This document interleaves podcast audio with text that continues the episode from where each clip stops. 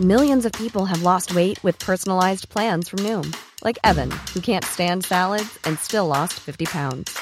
Salads, generally, for most people, are the easy button, right? For me, that wasn't an option. I never really was a salad guy. That's just not who I am. But Noom worked for me. Get your personalized plan today at Noom.com. Real Noom user compensated to provide their story. In four weeks, the typical Noom user can expect to lose one to two pounds per week. Individual results may vary.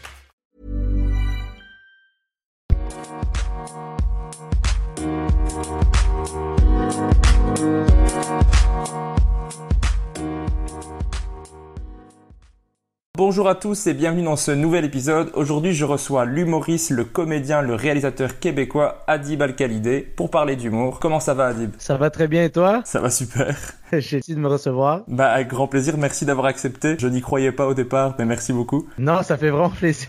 Je sais. La, la pandémie a changé beaucoup de choses. Il y a plein, il y a plein de trucs qu'on commence à faire. J'avais jamais fait de podcast avec quelqu'un en Europe alors que moi j'étais à Montréal. Tu sais, j'ai j'ai déjà fait un podcast en Europe, mais euh, mais j'étais là en personne, donc euh, non, c'est génial comme ça. T'avais fait le, le podcast avec euh, Louis Dubourg? Ouais, exactement. C'est le seul podcast que j'ai fait, fait en Europe, en France. Skype et Zoom existaient déjà avant la pandémie, mais on dirait que c'est la pandémie qui nous a, qui nous a fait euh, réaliser qu'on pouvait utiliser et faire des trucs assez, assez cool avec, avec ces plateformes. À fond. Je me posais la question, est-ce que je suis le premier Belge auquel tu parles ou tu as déjà parlé à d'autres Belges dans ta vie? Non, je pense. euh, non, j'ai parlé à des, non, non, j'ai parlé à des Belges. Il y a quelques humoristes belges euh, à Paris, non? Il y en a, mais je sais pas si tu les as croisés. Il y en a pas, il y en a pas mille non plus. Cas, moi, moi, je peux commencer en te disant que je ne ferais pas d'humour si c'était pas de Jacques Brel. Ok. Ok, donc c'est grâce à la Belgique que je fais de lui. C'est grâce à un artiste belge. Parce que moi, dans le fond, mon premier vrai, vrai, vrai contact avec l'art, c'est Jacques Brel. Avant ça, je pense que j'avais absolument aucune intention artistique. J'avais pas de vis. j'ai- Je, je savais même pas qu'est-ce que que ça existait en fait le, monde des arts. On discutait pas de ça chez moi. Ben, C'est pas que mes parents n'aimaient pas l'art, mais jamais je, je m'étais posé des questions au sujet de l'art. Euh, euh, J'avais jamais vraiment creusé dans le parcours d'un artiste. Puis à 15 ans, je crois, je suis tombé sur Jacques Brel, alors qu'à cette époque-là, j'écoutais que de la musique techno et, et du rap.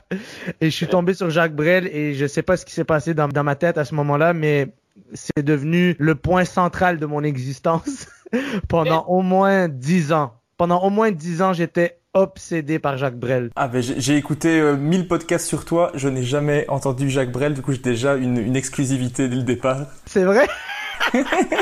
Et je suis totalement obsédé par Jacques Brel. Genre, je, je connaissais, je sais pas, je, je sais même pas combien de chansons de lui je connaissais par cœur à l'adolescence. Je chantais des chansons de Jacques Brel dans la rue, dans les, dans, dans l'autobus avec mes amis, dans, partout où j'allais on me demandait de chanter de Jacques Brel. J'étais, j'étais à fond dans le Jacques Brel. Ok.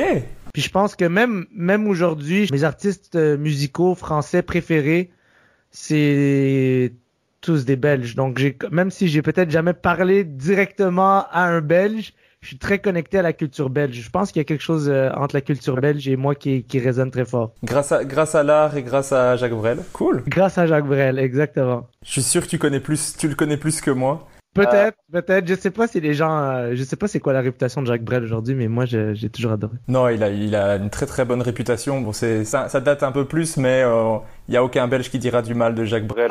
C'est bon, ça, c'est c'est, les Français, c'est de se, se l'approprier comme Stromae beaucoup plus tard. On le garde, on le, on, celui-là, on, on, on insiste, il est bien belge. Si vous voulez, vous pouvez prendre Lara Fabian, mais euh, ça, c'est ça, c'est ça, c'est le, le Québec s'est approprié Lara Fabian. oui aussi, bah vous pouvez la garder. C'est bon, mais Jacques Brel est à nous. c'est bon. Ah, je voulais te demander, parce que tu l'as, tu l'as dit, hein, c'était un peu une situation un peu particulière, tout le, le confinement, mais toi, comment tu l'as vécu? Je sais pas, je je- j'ai pas j'ai pas fait le point encore sur cette euh, situation parce que j'ai pas j'ai pas l'impression qu'on en a terminé avec cette histoire. Où on- moi j'ai encore l'impression que je vis je vis une nouvelle vie qui est qui est modelée, qui essaye de qui- en fait qui essaye de c'est ça qui essaye de de de fitter dans le mode de vie de confinement. De hier j'ai fait mon premier spectacle en trois mois. Oui, j'ai vu ça sur Insta. J'étais heureux de monter sur scène, mais j'arrivais pas à faire comme si tout était normal parce que tout n'est pas normal. Donc, il y a, personnellement, il y a clairement quelque chose qui a changé. C'est-à-dire, je peux pas juste continuer à vivre ma vie ou travailler de la même manière. Moi, il y a quelque chose qui a changé en moi avec le confinement, mais je sais pas exactement c'est quoi. Je pense que la, la, chose numéro un que j'ai réalisé au début, c'est que euh, à partir du moment où j'ai su qu'on pouvait plus sortir ou plus faire de spectacles, et surtout à partir du moment où on on pouvait pas déterminer exactement à quel moment on recommencerait à faire des spectacles. J'ai vraiment eu l'impression que j'avais comme un, j'avais pris pour acquis toute ma carrière le, le, le, bonheur ou le plaisir ou juste la liberté.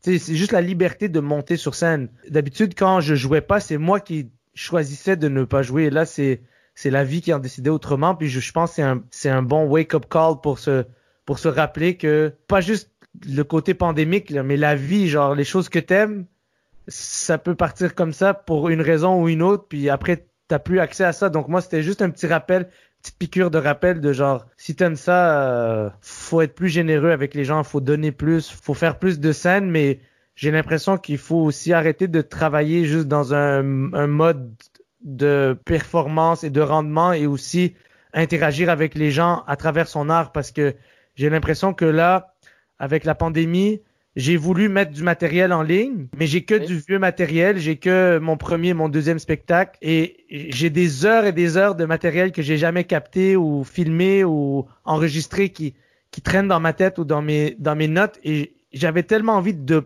d'avoir quelque chose à donner. Je voulais juste donner quelque chose et j'avais rien. Et, je me, et ça m'a fait beaucoup réfléchir à ma manière de travailler. Je pense que dans les prochaines années, je vais essayer de, de, de donner un peu plus. Eh ben le, le fan d'humour que, que je suis, c'est super content d'entendre ça parce que moi le seul moyen d'avoir des trucs c'est que tu les mettes en ligne ou d'aller au Québec et il y en a un qui est plus cher que l'autre. ben c'est ça donc j'aimerais beaucoup justement pouvoir mettre plus de trucs sur euh, sur YouTube notamment. Déjà mes deux premiers spectacles que j'ai fait, je les ai fait en collaboration avec une chaîne télé ici au Québec. Et là, pour avoir le droit de les diffuser sur Internet, il faut que je demande des permissions, il faut, c'est pas compliqué. En fait, il y, a rien qui t'appartient quand tu crées quelque chose en collaboration avec un diffuseur ou une, avec une télé.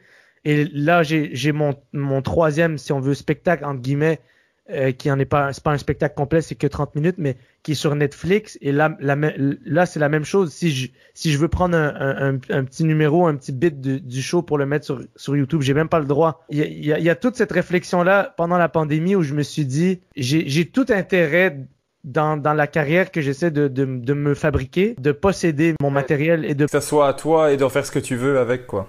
Exactement, exactement. Par exemple, ce que tu as fait pendant la, la pandémie, moi je te, je te remercie énormément pour ça, c'est parce que ça m'a fait tellement rire, c'est euh, les vidéos en direct de la forêt. Moi, c'est le truc qui m'a fait le plus rire pendant ce confinement. J'adore ce truc. Euh, c'était, franchement, je devais faire pause parce que je riais beaucoup trop fort et donc je ratais des vannes. c'est vraiment bon, c'est vraiment bon. Ah, merci. Mais est-ce que toi, t'as eu du fun à le faire aussi? Non. non. Non, mais en fait, oui et non. Puis là, t'as dû remarquer que j'ai arrêté à la quatrième parce que ça me prenait peut-être 20 à 30 heures de montage. Je sais que ça a l'air de rien, mais c'est... Non, c'est énorme. Pour arriver à quelque chose que moi, je trouve qui me fait rire ou, ou que je, je trouve potable en termes de qualité, ça me prenait environ peut-être une heure et demi, deux heures à tourner. Et puis là, j'arrivais ensuite à l'ordi et il, fallait que là, il fallait que je, visite les deux heures de tournage. Je coupe, je coupe, je coupe, je coupe, je coupe. Ensuite, une fois que j'ai terminé, il fallait que je fasse les putains d'écriture sur le sur l'écran et tout ça, ça me prenait deux jours encore au complet juste pour. Je faisais une V1 avec les premières jokes écrites. Après ça, une V2. Après ça, je faisais la colo. Tu sais, c'est trop. Je vais, je vais en faire d'autres. C'est sûr que j'en fais d'autres mais je voulais je voulais pas me fixer une limite de une par semaine ou une par pas de limite parce que c'est faut faire ça dans le plaisir. J'avais du plaisir mais je trouvais que c'était énormément de travail et ça ça prenait beaucoup plus que je pensais. Et est-ce que tu saurais pas euh, déléguer une partie que quelqu'un puisse t'aider ou quoi? Ou tu aimes bien justement être euh, à la tête de tout quoi? C'est tellement délicat la manière de tourner ces trucs là parce que en fait ce que j'ai appris ça m'a ça m'a beaucoup beaucoup appris. Euh, de, de, de m'asseoir comme ça devant une caméra et d'essayer de, de faire du stand-up, si on veut, de, de faire des jokes, de faire des bits. Ça m'a beaucoup appris parce que face à une caméra, quand t'as pas le public, t'as pas d'adrénaline. T'as pas, t'as pas le sentiment de panique. T'as pas le sentiment d'échec. Il y a rien, en fait. Il y a aucune émotion. Mon épouse était avec moi puis elle me disait, elle me disait que je devais trouver le moyen d'être mindful, c'est-à-dire d'être présent, d'être présent parce que sinon j'avais pas de t'as as tellement un feedback quand tu es devant un public que ça te donne un, ça te donne une énergie qu'elle soit positive ou négative, tu as quelque chose avec laquelle euh, jongler, mais face à une caméra assis tout seul. C'est ça que les écritures que tu faisais aidaient beaucoup, moi je trouvais, parce que ça faisait une réaction à ce que tu dis à chaque fois. Et moi j'aimais, je trouvais ça génial parce que comme toi, euh, le fait de ne pas avoir de réaction, c'est trop bizarre en fait. Les écritures, c'est vrai que ça venait rajouter le petit côté. Euh... Bah c'est ça en fait. Je me suis beaucoup, pour pour être très très honnête, je me suis beaucoup, même si le montage prenait du temps, je me suis beaucoup beaucoup amusé au montage parce que j'avais l'impression que j'étais en train de développer un nouveau langage pour moi, en fait, un truc qui me faisait rire. Parce que c'est sûr qu'on pense aux gens quand on veut faire rire les gens, mais je pense que l'objectif numéro un, c'est que moi, je trouve ça drôle. C'est qu'il y a une partie de moi qui se dit, OK, je crois qu'il y a quelque chose de drôle là-dedans, et j'ai beaucoup de difficultés à faire quelque chose que je trouve pas soit soit je trouve que la qualité est au, rendez-vous, c'est-à-dire en termes de travail, j'ai mis suffisamment de travail, ou si je suis pas capable de mettre le travail que je veux parce que j'ai pas le temps ou pas l'équipe ou blabla, j'aimerais au moins retrouver le petit côté une authenticité ou un côté où moi j'ai l'impression que je suis en train de creuser quelque chose de nouveau pour moi. Donc, j'ai eu beaucoup de plaisir à, creuser, disons, avec ces quatre capsules de merde, mais qui sont quand même. c'est comment ah, Je trouve qu'elles sont vraiment top et je suis, j'étais trop content quand tu as dit qu'il y en avait d'autres qui, qui pourraient arriver à un moment donné. Je vais les attendre avec impatience, je te promets. Il y en aura d'autres, il y en aura d'autres. Je, je, suis super content. Je, je peux arrêter le podcast là, je serai content. mais je vais quand même continuer hein, parce que j'ai plein de questions. j'ai vu aussi que tu faisais un, tu fais un festival ici le, le 5 juillet, ce qui est un festival au volant. Ouais. Est-ce que tu es encore stressé quand tu fais des spectacles comme ça ou plus du tout maintenant après toutes ces années de carrière? Mmh, Non, j'ai encore la peur de d'échouer ou de, de de pas être à la hauteur de de, de ce que j'aimerais offrir ou être, mais je sais que tout ça c'est juste des mensonges intérieurs, c'est juste du blabla intérieur, ça ça ça représente rien dans la vraie vie en fait. Euh, c'est-à-dire que je sais que tout ce que je vis à l'intérieur comme émotion ou les pensées dans ma tête qui traversent mon esprit par rapport à l'échec avant de monter sur scène, je, je sais que ça veut absolument rien dire sur qui on est véritablement. Ça fait assez longtemps que je fais ça pour pour savoir que même le plus retentissant, le plus cuisant des échecs peut t'en relever tant, que c'est un échec de, de scène. Il y a, y a, rien qui va te définir comme individu. Mais je pense j'ai encore ce côté où euh, où j'espère que je vais pouvoir montrer aux gens ce que moi je j'espère de moi ou je vois de moi. Donc il y a, y, a, y a une petite peur, ouais, il y a une petite peur. Mais il y a aussi le côté, c'est sûr que tous les humoristes ont ça. Je pense, euh, je pense qu'il n'y a pas un humoriste qui monte sur scène puis qui a pas le désir profond de se trouver bon en sortant, tu sais, de, tu on veut sortir de scène mais on veut sentir qu'on a été bon, tu sais, qu'on a, que, ce soit parce qu'on a connecté avec le public ou que ce soit parce qu'on on a fait rire plus que d'habitude ou je sais pas. Il y, a comme un fil. C'est sûr que je dirais que ça, ça fait partie de mes peurs. Des fois, je me dis fuck, j'espère que je vais sortir puis je vais m'être senti bon aujourd'hui, tu sais. Mais sinon, j'ai pas de, non, j'ai, j'ai plus aucun symptôme physiologique euh, par rapport à monter sur scène. J'ai pas, j'ai pas le cœur qui bat, j'ai pas le, j'ai pas la, la, la, salive qui, qui devient euh, rare dans la bouche. ouais. j'ai pas, j'ai plus tout ça. Ça t'a pris, ça t'a pris combien de temps pour plus avoir ça ou, tu, dès le début t'avais plus, t'avais pas ça? Parce que j'ai envie de savoir si je peux être rassuré. Est-ce qu'à un moment donné j'aurais plus ça? Ou alors c'est juste que toi t'as jamais eu ça. Euh, non, moi j'ai eu ça très longtemps. Les, les, les, premières années, je dirais les trois, quatre premières années. Premièrement, la, la, la, première année où j'ai fait de l'humour, je je dormais pas un mois avant un spectacle. Ça peut te rassurer. Un mois avant, genre, je, j'étais en panique constamment, en panique constamment le cœur qui débat, constamment je marche tout seul dans la rue, je suis en train de paniquer. Genre, euh, c'est pas humain le les débuts d'une carrière en, en, en, humour ou en art en général. Je pense c'est pas, il y a, y a, quelque chose de totalement inhumain là-dedans. Mais moi, pendant ma première tournée, toute ma première tournée, j'allais pas très bien personnellement. Puis j'ai pas vraiment, j'ai pas du tout en fait apprécié ma première tournée. Puis quand j'ai terminé mon premier show, je pensais que j'allais plus jamais faire d'humour de ma vie. J'étais persuadé que que j'allais j'étais persuadé que j'en ferais plus jamais. Pourquoi? Parce que c'était trop dur ou parce que t'étais juste pas bien euh, dans ta vie et tout ça ou? Je pense que j'ai commencé très jeune, j'ai commencé à 20 j'ai commencé ma tournée à 24 ans. Donc je suis rentré dans le monde des adultes un peu un peu trop tôt et ça m'a pris du temps avant de comprendre certains trucs. Donc, à cet âge-là, donc quand j'ai fini ma première tournée à 27, à 26, 26 ou 27 ans, à ce moment-là dans ma vie, la seule solution qui me semblait pertinente, c'était de ne plus faire d'humour. Donc j'étais persuadé que j'allais plus en faire. Puis finalement, le Bordel Comedy Club a ouvert ses portes à Montréal et je ne sais pas qu'est-ce qui s'est passé, mais j'ai commencé à aller jouer là-bas genre pour mon simple plaisir personnel, pour mon bonheur à moi. Et ça m'a pris peut-être un an, un an et demi à jouer là-bas presque exclusivement avant de reprendre contact avec ce que j'aimais du métier d'humoriste que j'avais complètement perdu en 3-4 ans de carrière, euh, c'est ça, en début de carrière. Ok, ouais, j'avais entendu ça, tu disais ça dans le podcast euh, sous écoute avec Mike Ward. Et en fait, le, bordel, ça avait sauvé, ça avait sauvé ta vie. Et Mike Ward, il était genre un peu gêné en mode, bah, bienvenue. Ouais, ben c'est vrai, ben c'est vrai. Je trouve que le milieu de l'humour, c'est un milieu que pour l'instant je décris comme étant un milieu. Je dis pour l'instant parce que je continue à réfléchir à ce sujet, mais pour l'instant je, je, décris le milieu de l'humour comme étant un milieu amoral, c'est-à-dire un endroit où le bien et le mal ne semblent pas être déterminés et qualifiés de la même manière par tout le monde.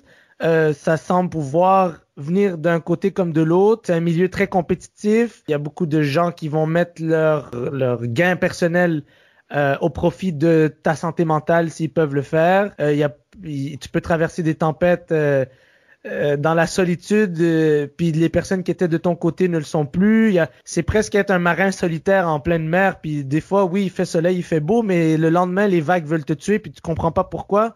Puis c'est, je, je, donc je dis pas qu'il est bon ou mauvais, je dis qu'il il, il ne semble pas y avoir une, une, une, une, distinction claire entre le bien et le mal dans ces milieux-là, ce qui fait que tu dois développer une confiance en, en ton propre code moral, en ton propre code de conduite.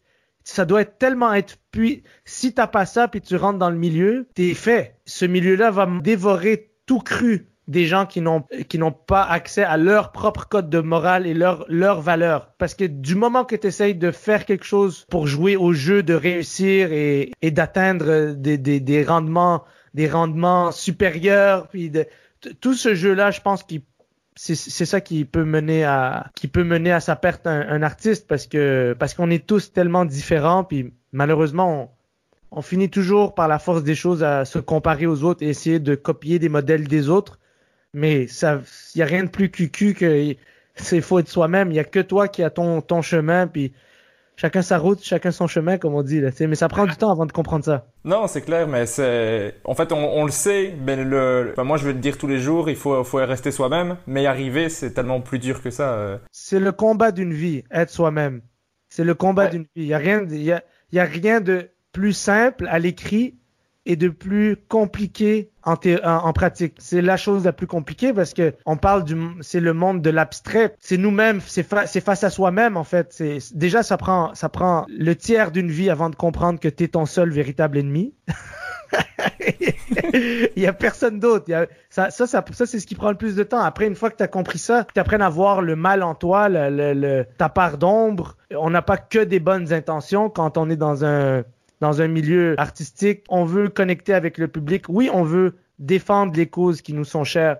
Oui, on, est motivé par par des intentions magnifiques. Mais il y a aussi l'autre côté qui veut arriver au top, arriver au sommet, euh, dominer. Euh, tout ça, c'est pas c'est pas bon pour la santé.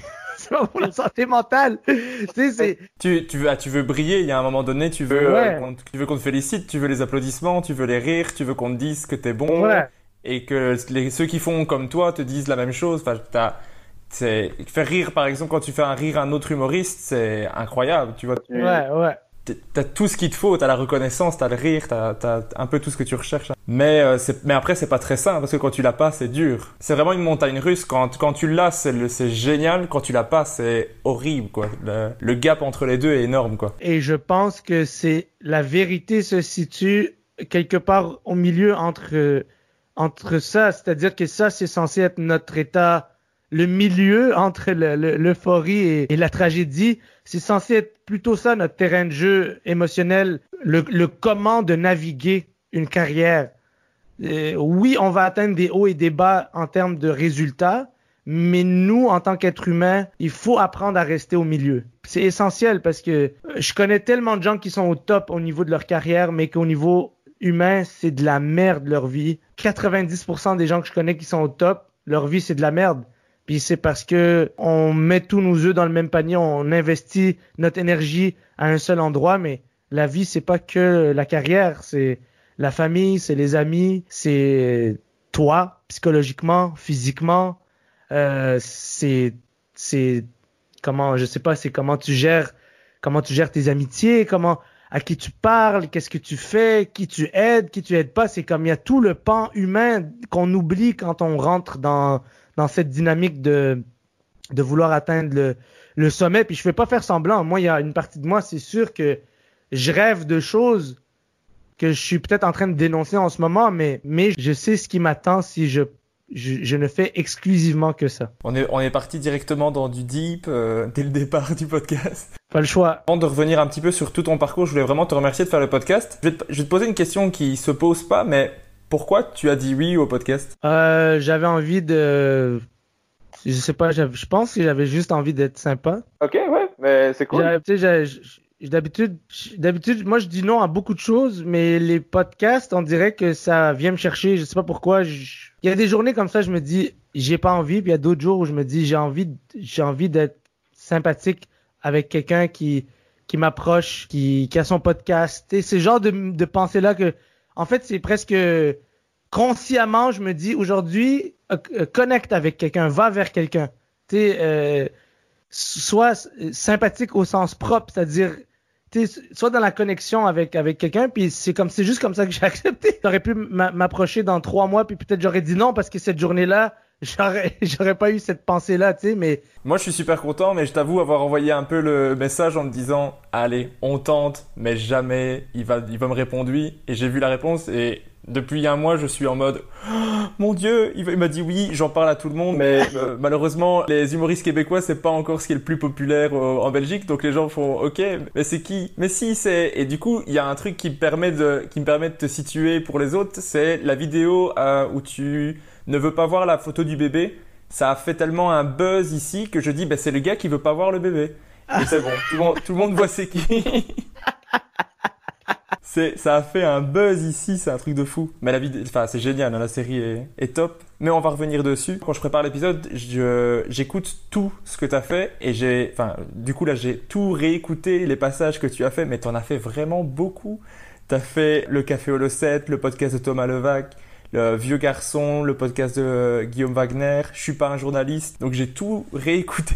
T'as tout écouté mes podcasts? Ouais, j'ai tout écouté, mais je, je suis vraiment un fan. Du coup, je les, ai, je les avais déjà écoutés avant, et là, je me suis dit, je vais réécouter, et j'avais oublié qu'il y en avait autant. et, du coup, je sais beaucoup trop d'informations sur toi. C'est bon, mais tu, peux, tu, dois, t'as, as dû voir toutes mes contradictions aussi. Oui, mais ce, qui est chouette, c'est qu'il y a des podcasts vraiment différents. Quand tu écoutes sous-écoute et que tu passes après dans le podcast de Thomas Levac, c'est pas du tout la même ambiance, c'est pas les mêmes sujets. Et du coup, c'est chouette parce que tu vois plusieurs facettes de ta personnalité. Euh, je trouvais ça super chouette. Mais qu'est-ce que tu aimes vraiment dans le, dans le podcast? Qu'est-ce qui, t'attire? Il y a un côté humain euh, inévitable. C'est le côté humain inévitable.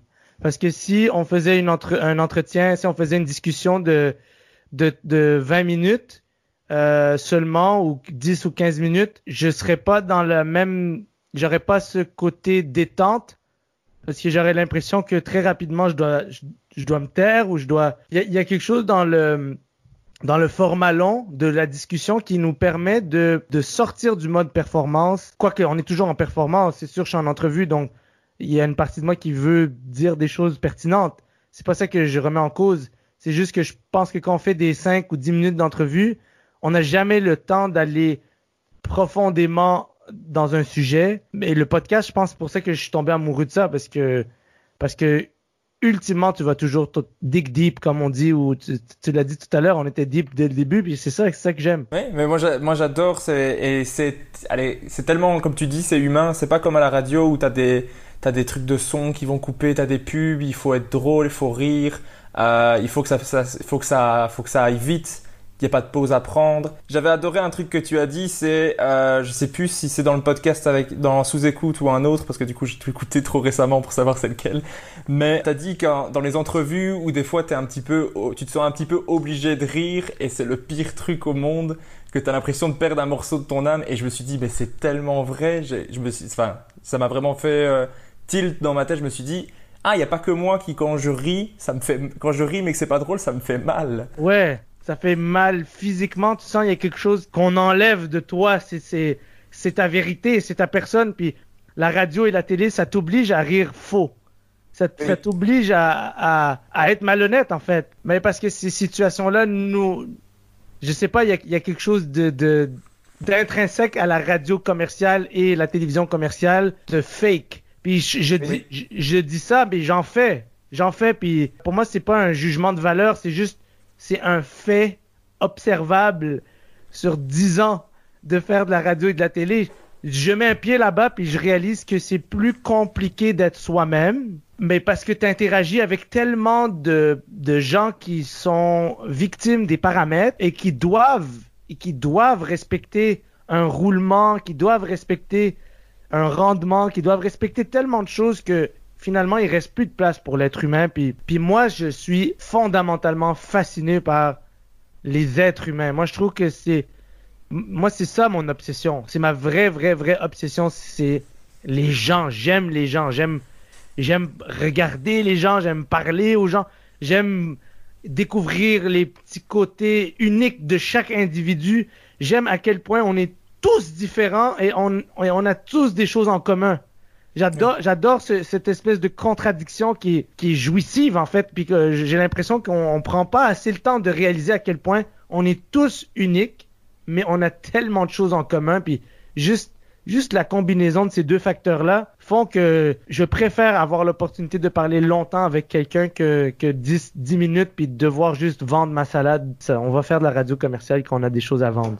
Pas qu'on a, pas qu'on veut parler. T'as l'impression d'être, peut-être un produit plus qu'une personne en fait. Mais moi je suis à l'aise avec ça. Moi je suis un capitaliste euh, assumé. Moi j'aime le capitalisme. Moi je trouve que le capitalisme c'est, un modèle qui euh, qui a ses qui a ses failles, mais j'ai pas de problème avec le côté entrepreneurial de je fais un spectacle et je veux le vendre, il faut que je veux il faut que j'aille vendre ma salade, j'ai fait un film, je vais aller vendre ma salade pour que les gens viennent le je trouve que c'est totalement légitime, j'ai rien contre le côté vente, mais c'est juste que il y a aussi un volet qui est négligé par les courants populaires médiatiques qui est juste la discussion pour philosopher. Tu sais, comme, mm-hmm. c'est à travers les discussions que je me découvre comme personne. C'est à travers les discussions que je découvre des nouvelles personnes, des nouvelles perspectives. Pour moi, ça fait partie, c'est fondamental dans le travail. C'est de parler avec des gens. Puis tu peux pas faire ça quand tu t'en vas faire une émission de télé, puis il y a 40 caméras, puis euh, il y a une régisseur, puis euh, y a, le gars, il a déjà toutes ses questions, puis ils ont déjà préparé trois, jeux avec toi pour faire des blagues. là, dès que tu commences à parler, il, t'écoute déjà plus parce qu'il est déjà dans son, prochain truc. Donc, tu sais, c'est ça. C'est pour ça que j'aime les podcasts. Et c'est pour ça que quand tu m'as approché, je comme, tu sais, je sais même, j'ai même pas été checker ton podcast. J'ai même pas été vérifier ce que tu faisais. J'ai juste fait, sais quoi, il y a un gars en Belgique, il fait un podcast, il m'approche. J'ai dit oui. Fuck it.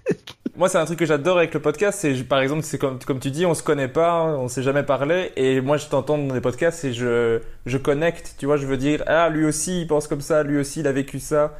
Et on est, on a, même si on n'a absolument pas euh, eu la, la, même vie ni le même parcours, mais c'est chouette de, de, connecter avec des gens et c'est pas possible dans un truc de radio comme tu dis où on va faire trois blagues, on va parler de ce que tu fais et on va être dans la vente plus que dans la, la conversation quoi. Mais mais tu sais qu'est-ce que tu sais qu'est-ce que j'aime aussi dans le côté podcast, c'est l'équivalent de mettre une conversation audio dans une bouteille et la lancer à la mer. Puis la, Internet, c'est tellement vaste, il y a tellement de choses. C'est vraiment un océan, tu sais. Puis on dépose cette conversation dans Internet, puis peut-être qu'un jour quelqu'un va tomber dessus par hasard et ça va changer sa journée ou je sais pas.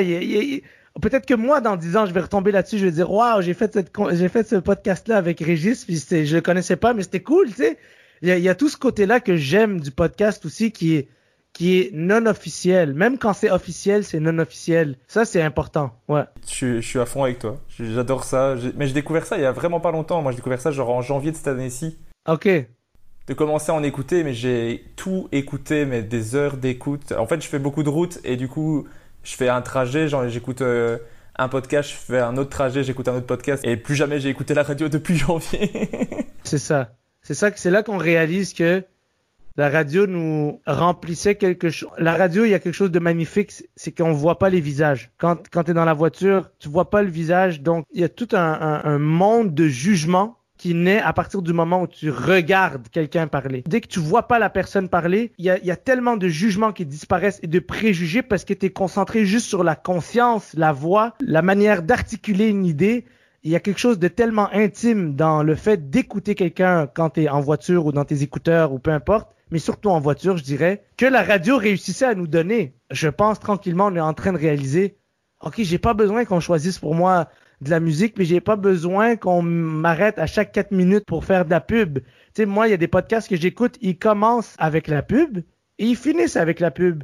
Et je suis à l'aise avec ça. J'ai pas, ça je vais même les écouter s'il faut, ça me dérange pas.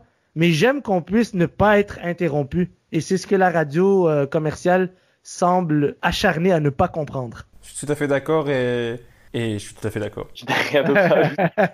si tu veux bien, bah, je t'avais dit avec mes invités, j'aime bien c'est revenir sur vraiment tout leur parcours. Et ce qui m'intéresse moi pour commencer, c'est un peu savoir ton enfance. Et ben, c'est à savoir est-ce que dans ton enfance, tu étais déjà quelqu'un de drôle, est-ce que tu étais déjà quelqu'un de comique, mais vraiment quand tu étais petit, genre au primaire, quoi. Ouais, moi j'étais dans le fond. Euh, à partir de l'âge de à partir à partir de l'âge de 7 ans, j'ai commencé à être interpellé euh, dans ma famille euh, pour faire rire tout le monde. Genre, on, on, on, me disait, viens dans le salon, puis là, on me demandait beaucoup de faire des, d'imiter des accents. Parce que j'ai toujours grandi dans des immeubles à logement où il y avait de toutes les cultures, de toutes les communautés. Et par la force des choses, j'ai appris à imiter. C'est très, c'est très scolaire, c'est très, c'est très, je veux dire, c'est très ju juvénile, mais c'était ça. J'avais 7 ans. J'ai appris à, à imiter euh, les accents de tout, tout le monde dans mon immeuble. Puis faisais rire mes parents avec ça. Puis là, mes parents, quand leurs amis étaient là, ils, me disaient viens faire rire les amis. Assez jeune, on m'a valorisé pour ça. On, on m'a encouragé à faire rire les gens, mais j'ai pas pensé que je deviendrais humoriste avant l'âge de 18-19 ans. Ça m'a pris un, ça m'a pris un certain temps. Et est-ce que, est-ce que tes parents étaient des gens drôles aussi, ou c'était toi de la famille qui du coup ressortait énormément? Tu vois ce que je veux dire?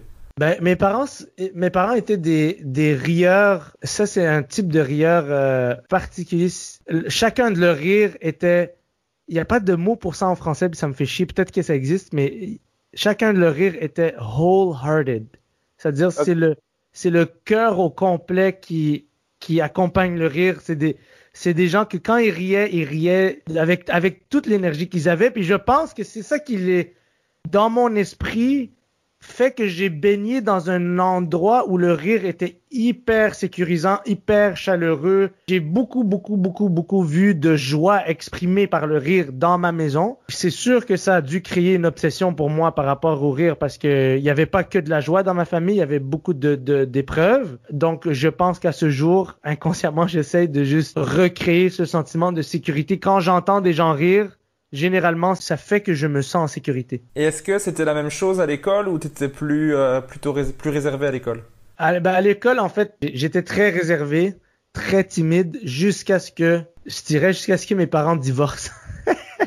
Et là, là, je suis de, là, j'étais plus timide, là, j'étais plus, j'étais plus du tout réservé. Là, je pense que en fait, moi, j'ai, ici, on a, on a l'école primaire et ensuite on a l'école secondaire. Je sais pas si. Nous aussi, nous aussi en Belgique, c'est de la première à la sixième secondaire. Ok, bon ben, alors le, au primaire, j'étais très timide et très réservé et je me rappelle l'été avant de rentrer au secondaire, donc à peu près à l'âge de 11 ans. L'été avant de rentrer au secondaire, on change d'école, on va rencontrer des nouvelles personnes, c'est une, une nouvelle aventure qui, qui s'offre à nous et qui s'ouvre à nous. Je me souviens de d'avoir des moments avec moi-même où je me disais, c'est fini le gars timide. OK? genre, c'est fini. Genre, je vais plus. Là, je veux être le gars qui est pas timide. Je veux pas être le gars gêné.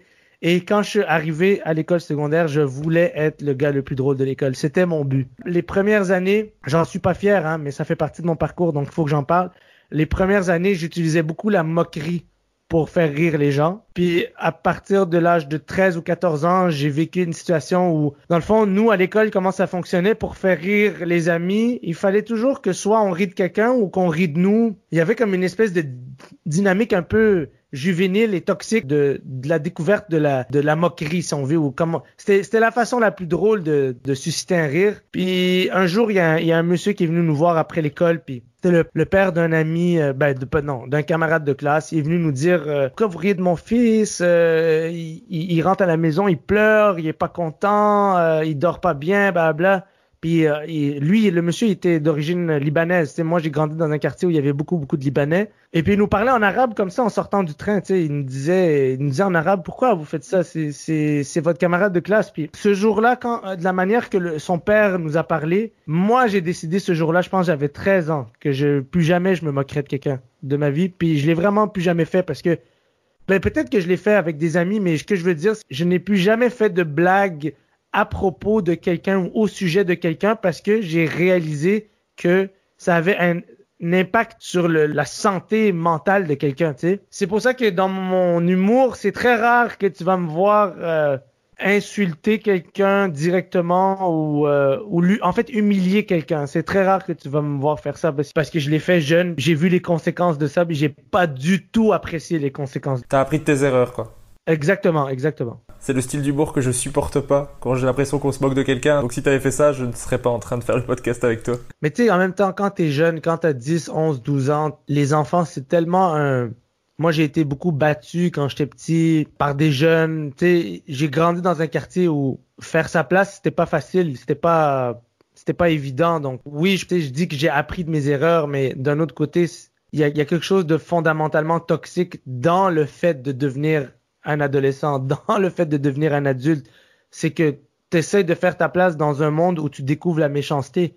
Et puis, des fois, la meilleure manière de, de se défendre, c'est de faire comme ce que tu vois, tu. Là où ça devient grave, c'est de, de, de réaliser tout ça puis de continuer à le faire. Là, je pense que c'est, ça, c'est plus un problème. Mais, mais je m'en veux pas d'avoir été euh, peut-être un petit peu plus euh, stupide à cet âge-là parce que, parce que je sais pourquoi aujourd'hui je fais pas ça. Et est-ce que euh, tu regardais beaucoup d'humoristes à la télé? Parce qu'au Québec, c'est tellement populaire l'humour que je suppose. Est-ce que je regardais beaucoup? Ben en fait, il faut dire que j'ai moi j'ai 32 ans, donc à l'âge où j'étais en train de découvrir l'humour, il y avait pas tant de choses auxquelles j'avais accès. Il y avait les galas juste pour rire. Il y avait il y avait un spectacle à la bibliothèque municipale. OK. Il y en avait un qui était toujours disponible. C'était le spectacle de Mario Jean. Je pense que c'était son.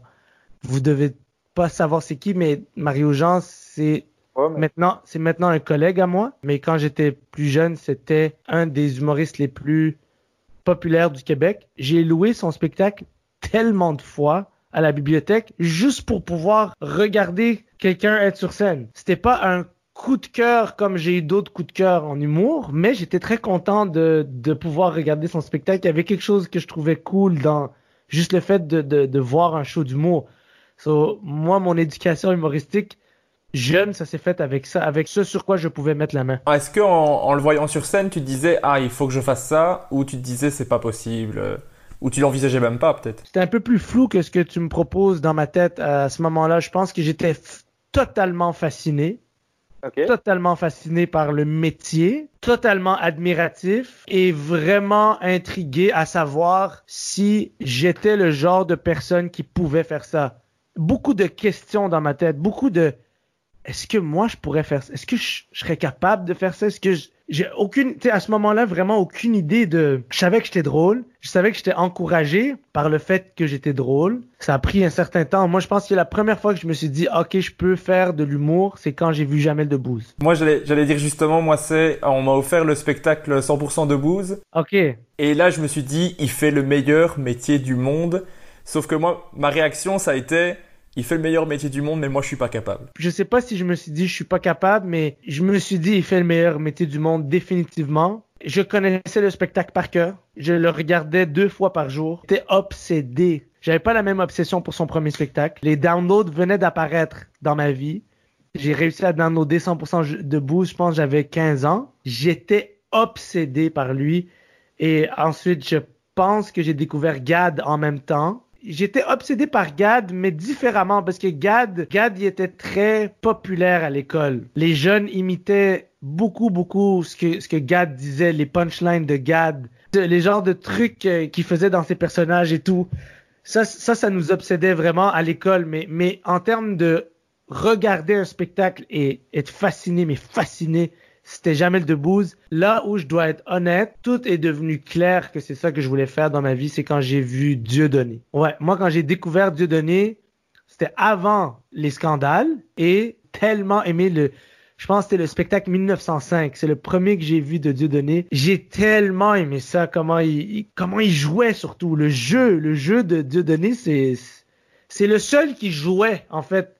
Il y a personne d'autre qui jouait autant que lui sur scène, mais vraiment incarner des personnages, un talent incroyable. Puis après, par la suite, c'est sûr que j'ai pas suivi, j'ai pas, euh, comme tout le monde, à un certain moment, j'ai dit ça c'est plus pour moi, mais. Désolé, l'antisémitisme, c'est pas trop ouais?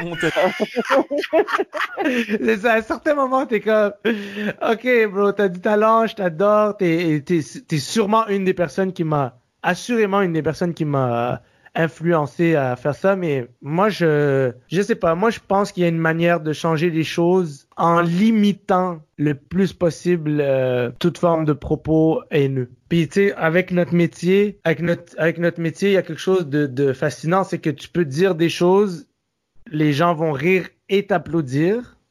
Et ça va te donner l'impression que c'est bien ce que tu viens de faire. C'est pas parce que quelqu'un t'applaudit et rit que ce que tu viens de faire est moralement défendable. Tu comprends ce que je veux dire? Oui, je comprends tout à fait ce que tu veux dire. C'est pas, pas parce que tu fais une blague que les gens rient que ce que tu dis, les gens sont d'accord et que c'est bien ce que tu dis. Non. Exactement. On ne sait pas ce que tu penses. Donc au final, c'est juste, ça m'a fait rire, mais si on discute après, on va peut-être se dire, mais non, je suis pas d'accord du tout avec ça. Exactement, exactement. Moi, je c'est pas à moi de condamner qui que ce soit. les artistes font ce qu'ils ont à faire. Mais moi, c'est mon, c'est mon genre de regarder ce que quelqu'un fait de l'aimer beaucoup, de voir les trajectoires qu'il prend et de me dire, moi, je, je vais juste plus regarder, je vais plus regarder euh, ce que tu fais parce que je ne cautionne plus ça. Genre, je, il y a trop de choses que je sais pas derrière. J'ai, je peux pas parler de l'être humain, je peux pas savoir. Si par exemple j'ai un ami que moi au quotidien je suis avec lui et euh, je, je, connais la personne et qu'on me dit il est comme ci, il est comme ça, mais je vais dire non, je le connais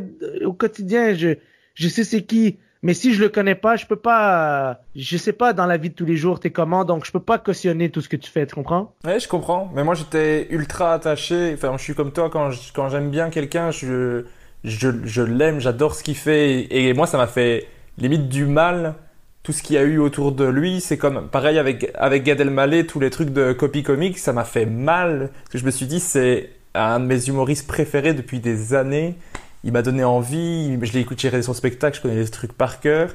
Ça m'a fait, ça m'a fait mal d'être déçu, en fait. Même Jamel, dans 100%, dans 100% de Booze, il y a des bits de Dave Chappelle.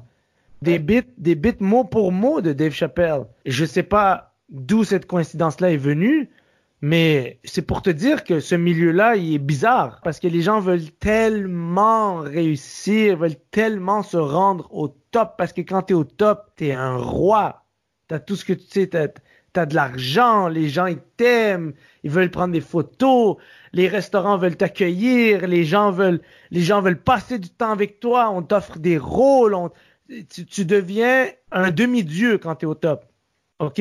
C'est pour ça que les les gens sont prêts à faire à commettre des actions immorales pour se rendre au top, ce qui fait que je te disais moi, le milieu, je le trouve un peu bizarre parce que, justement, tu vois des choses comme ça à tous les jours et tu peux pas vraiment faire quelque chose.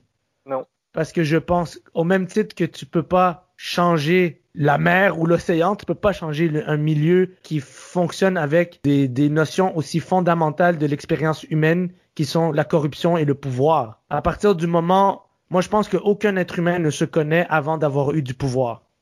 C'est à, ce moment-là que tu découvres ton ombre. Je suis persuadé de ça aussi parce que c'est facile de dire ah moi si j'avais de l'argent et du pouvoir je serais pas comme ça mais tu le sais pas t'en as ni l'un ni l'autre. tu le sais pas et personne ne le sait jusqu'à ce que ça arrive et que et que là tu commences à défendre ta position de pouvoir. Là tu es une autre personne. Puis ça moi je vois ça à tous les jours dans mon milieu. Tu sais c'est comme je vois ça mais j'ai l'air d'être euh, au-dessus de ça je vais te dire la vérité, je ne suis pas au-dessus de ça, mais je sais, je connais le potentiel de merde humaine qu'un artiste peut devenir et je m'inclus là-dedans. C'est-à-dire, je sais que tu es à tous les jours, tu es testé, ta, corruptibilité est testée, tous les jours.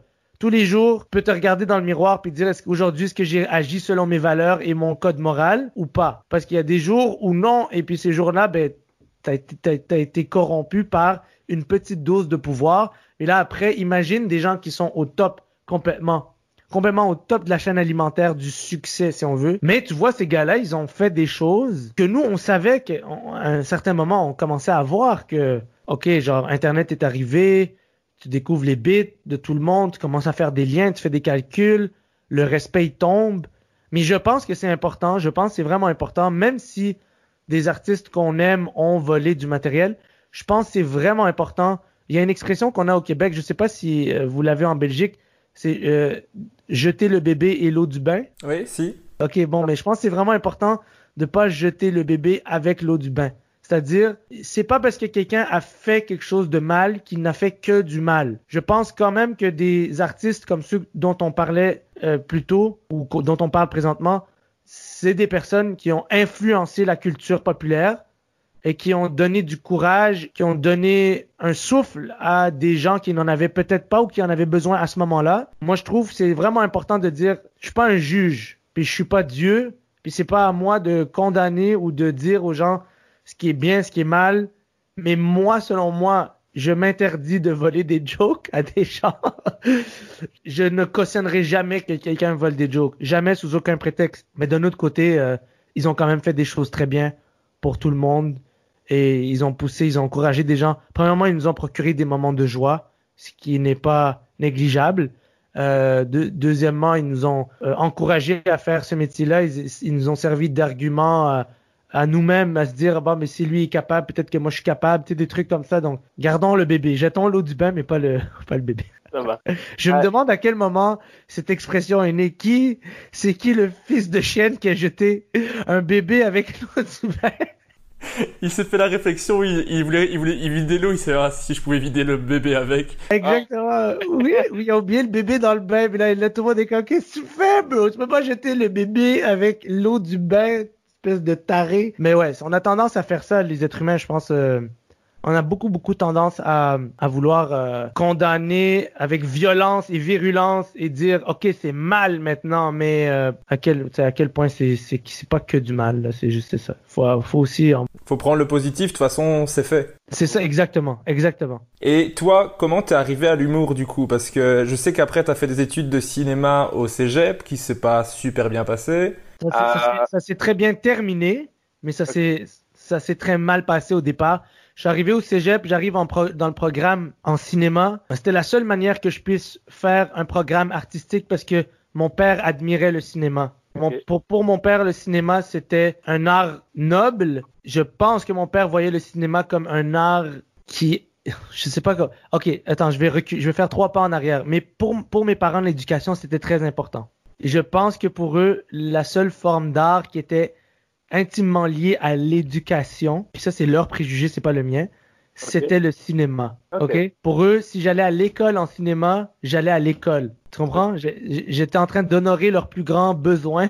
c'est que j'aille à l'école. Et, et c'était pas grave si c'était de l'art c'était une forme d'art qui avait sa place en éducation pour eux. Donc, j'arrive en cinéma parce que mon orienteur scolaire euh, à l'école secondaire m'a dit si tu vas pas en communication ou en art, je sais pas qu'est-ce que tu vas faire de ta vie parce que genre t'adores faire rire les gens, t'adores organiser des activités. J'aimais beaucoup faire rire les gens. Sur lui, était comme je comprends pas que tu vas faire d'autre que ça. Je peux pas t'aider. Va va va en cinéma et communication. Puis j'ai juste dit oui. J'ai dit oui tout de suite. Ça m'a dit ça m'a ça m'a plu. J'ai entendu le mot cinéma, puis ça m'a plu tout de suite. J'étais un immense fan de cinéma. Sans le savoir, je regardais tout ce que je pouvais regarder, puis quand je pouvais, je volais la caméra de mon père parce qu'on n'avait pas le droit de la toucher. Mais je volais la caméra de mon père, je faisais des petits films à la maison avec mes sœurs et leurs amis. Tu sais, j'ai toujours été obsédé par le cinéma sans, sans vraiment me dire, ah, je suis obsédé par le cinéma. T'avais quand même une dette au, au club vidéo, donc... Euh... J'étais, j'avais, moi, à l'âge de 8 ans, j'avais des dettes de genre 50 dollars au club vidéo.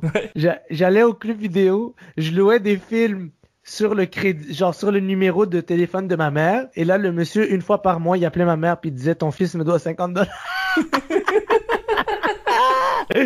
Et ma mère, elle, ma mère, elle, pétait des coches tellement elle était en, colère. Elle était comme, d'où t'as été voir 50 dollars de film? Parce que je, pense qu'un film à l'époque, ça coûtait, pour louer, pour louer un film, ça devait coûter entre 3 et 5 dollars, je crois, pour, pour 24 heures après les frais de retard et tout. Mais ouais, j'avais des dettes de films tellement je regardais des films. Je passais ma, je passais ma journée. Des, fois, j'allais au club vidéo. Je le savais que j'avais pas d'argent et que, et que le gars me louerait pas de films. Et je passais la journée là-bas. Je faisais, je faisais que me promener au club vidéo et je faisais rien. Juste, je regardais le monde choisir leurs films. J'étais vraiment un enfant bizarre, je pense. je pense, je, je, me mets à la place de ce gars-là, propriétaire d'un club vidéo, et là, il y a un petit gars qui vient tous les jours et qui fait que regarder les gens, qu'est-ce qu'ils prennent.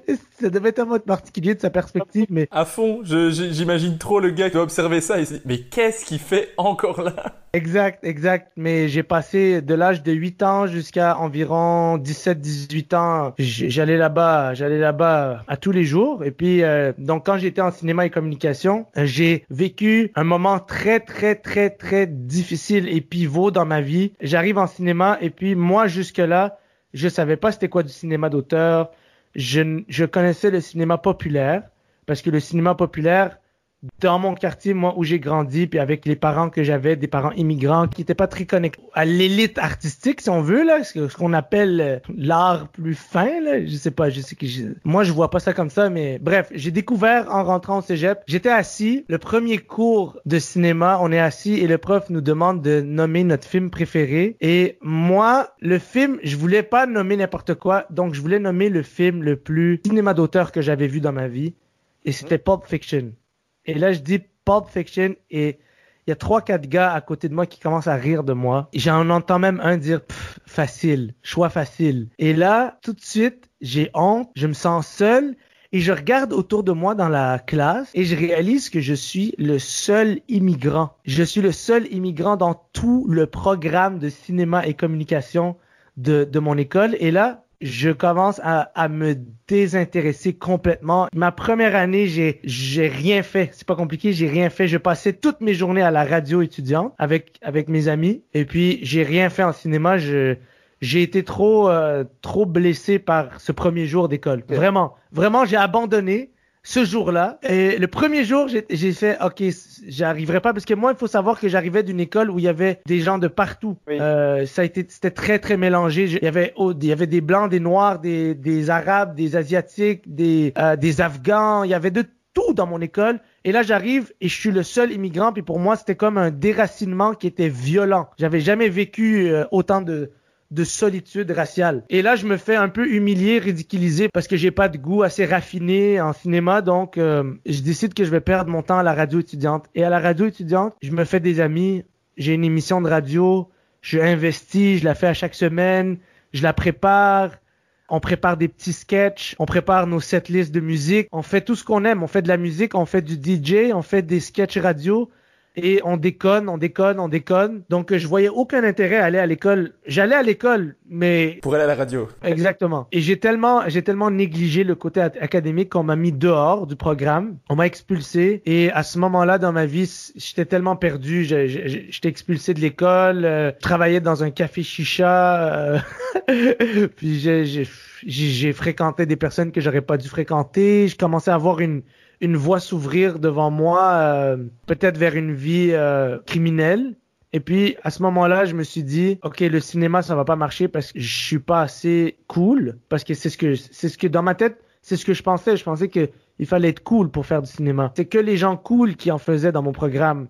Les réalisateurs dans mon programme, c'était les gars et les filles les plus cool. Tu sais de quoi je parle quand je dis des gens cool? Il y a des gens à l'école que tout le monde on dirait que tout le monde s'est organisé pour se dire eux, c'est le top de la chaîne alimentaire. Il y a rien en haut de ça. Ça, c'est les, les cools. C'est les Moi, j'ai jamais été un cool. Donc, j'arrive au cégep et je vois que, je vois que, ok, c'est encore les cools. C'est encore les cools qui vont faire des films fuck le cinéma, je veux rien savoir du cinéma. Par contre, j'étais obsédé, j'ai découvert le cinéma d'auteur, mes professeurs me faisaient découvrir des films euh, que j'avais jamais vus. J'ai découvert le cinéma iranien, j'ai découvert le cinéma euh, africain, euh, sénégalais, congolais. J'ai découvert le cinéma français que je connaissais à peine, à part les méga productions. J'ai découvert le, cinéma de partout sur Terre, en fait, grâce à des professeurs passionnés mais j'étais pas, je, ne m'étais pas investi dans le côté, si on veut, éducatif de mon de mon programme. Je m'étais investi vraiment juste euh, dans la découverte de films et tout ça, la découverte artistique. Donc, c'est, je dis pas que ça m'a servi à rien, mais après avoir été expulsé, mes, mes professeurs de cinéma m'ont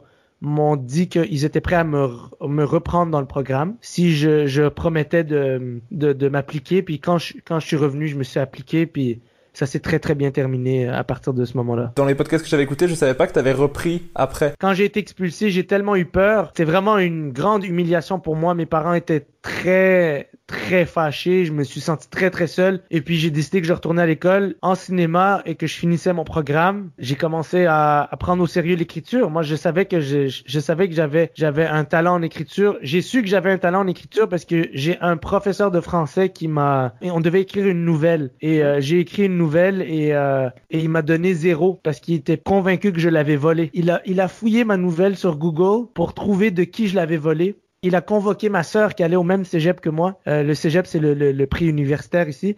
Uh-huh. Et il a convoqué ma sœur pour lui dire c'est toi qui as écrit le truc à ton euh, la nouvelle à ton frère. Et ce jour-là, je me suis dit tu sais quoi? S'il est prêt à aller jusque là, ça veut dire que je sais écrire. C'est qu'il est vraiment bon mon texte. Ouais, bah en fait, je me suis dit ok, ça veut dire que je sais écrire. Tu sais, le gars il pense que j'ai volé, donc euh, je dois savoir faire quelque chose. Et puis ouais, à, partir de là, genre euh, j'ai commencé à parler d'une idée, d'un scénario à un gars qui en a parlé à un autre gars. Finalement, je suis tombé, j'ai atterri comme scénariste dans une équipe pour le, le, le, le film de fin d'études, un court métrage de fin d'études, et puis on a gagné des prix, on a, c'était vraiment cool. C'était ma première expérience artistique, c'était à l'âge de 18 ans, puis c'était ce court métrage avec lequel j'ai terminé mon, mon programme. Ben j'ai pas terminé parce qu'il me, il, manque un cours d'anglais, mais bon, c'est pas grave. J'avais été accepté à l'école de l'humour et j'avais décidé que, que j'allais pas terminer. Ok, tu dis ça à un prof d'anglais en plus. en, plus, je dis ça à un prof d'anglais, mais je suis super bon en anglais, mais j'avais juste ça, je m'emmerdais. Mais du coup, tu, tu l'as dit, tu as commencé l'école de l'humour en fait. Ouais, donc quand j'ai été expulsé du, du, du programme de cinéma, j'ai eu une grosse grosse remise en question. Comme je t'ai dit, j'ai senti qu'il y avait un chemin qui s'ouvrait vers un monde que je souhaitais pas pour moi. Puis j'ai décidé que j'allais faire ce que j'avais à faire. Je me suis inscrit au cours du soir de l'école de l'humour. J'ai tellement eu peur d'échouer à, ce moment-là. Je voyais ma vie terminer en fait. Je la voyais se terminer là avec avec moi qui se fait expulser de l'école. Alors que jusqu'à là dans ma vie, j'avais toujours été un gars qui avait quand même des bonnes notes. Je sais pas, mais mes, parents avaient toujours été plus ou moins fiers de, de mon rendement scolaire. Donc se faire expulser pour moi ça voulait dire quelque chose de, de très grave et puis euh, puis ouais quand j'ai été expulsé j'ai décidé que là j'allais prendre au sérieux tout ce que j'avais envie de faire et euh, ça faisait déjà un an que je j'observais j'observais du coin de l'œil les démarches qu'il fallait suivre pour rentrer à l'école de l'humour. Puis euh, je savais que j'allais pas pouvoir aller à l'université en cinéma parce que j'avais pas eu les notes qu'il fallait. Il faut des très très bonnes notes pour aller à l'université en cinéma ici. Je sais pas si c'est la même chose en Belgique, mais ici ouais. Ouais, alors j'ai décidé que j'allais prendre des cours du soir à l'école de l'humour et j'étais pourri, ouais. nul à chier au début. Ça, tu peux tu peux même pas imaginer à quel point j'étais nul à chier. C'est dur à croire, mais je, je te crois sur parole. Je comprends même pas comment j'ai pas abandonné. J'allais à mes cours du soir, techniquement, les, euh, pour essayer de synthétiser un peu c'est quoi les cours du soir. Les cours du soir, probablement l'école de l'humour, il faut passer des auditions pour avoir accès aux cours, au programme du jour. Les cours du soir, c'est ouvert à tous. Tu payes 350 balles. Et puis, tu as le droit à 10 cours euh, d'écriture ou de création ou de blablabla. Et puis, j'ai pris, moi, je pense j'avais pris création de numéros humoristiques. Et en gros, euh, on est une quinzaine d'étudiants dans le cours du soir. On se retrouve entre nous avec deux professeurs et on, doit présenter un numéro devant tout le monde. Mm-hmm. Et puis, euh, à force de travailler et retravailler ce numéro-là, on va le présenter devant le public au terme des, des 12 cours. Moi, j'arrive là premier cours, je, je, monte devant tout le monde, je fais, je fais mon, mon petit 5 minutes. J'ai non seulement aucun rire, je n'ai aucun commentaire de la part des professeurs. Ouch. Ouais, j'ai juste un malaise profond dans la dans la dans la salle et je m'assois et je rentre à la maison, je suis traumatisé. Moi je m'attendais à ce que ça marche. Moi j'étais sûr que ça allait marcher. Bah c'est c'est le truc en humour, c'est si t'écris un tu es sûr que ça va marcher. Tu aimes ce que t'as écrit limite et si ça marche pas, c'est toujours euh, toujours dur mais alors là c'est la première fois que tu le fais en plus donc euh, c'est vraiment traumatique comme euh. Ouais, c'était fucké là.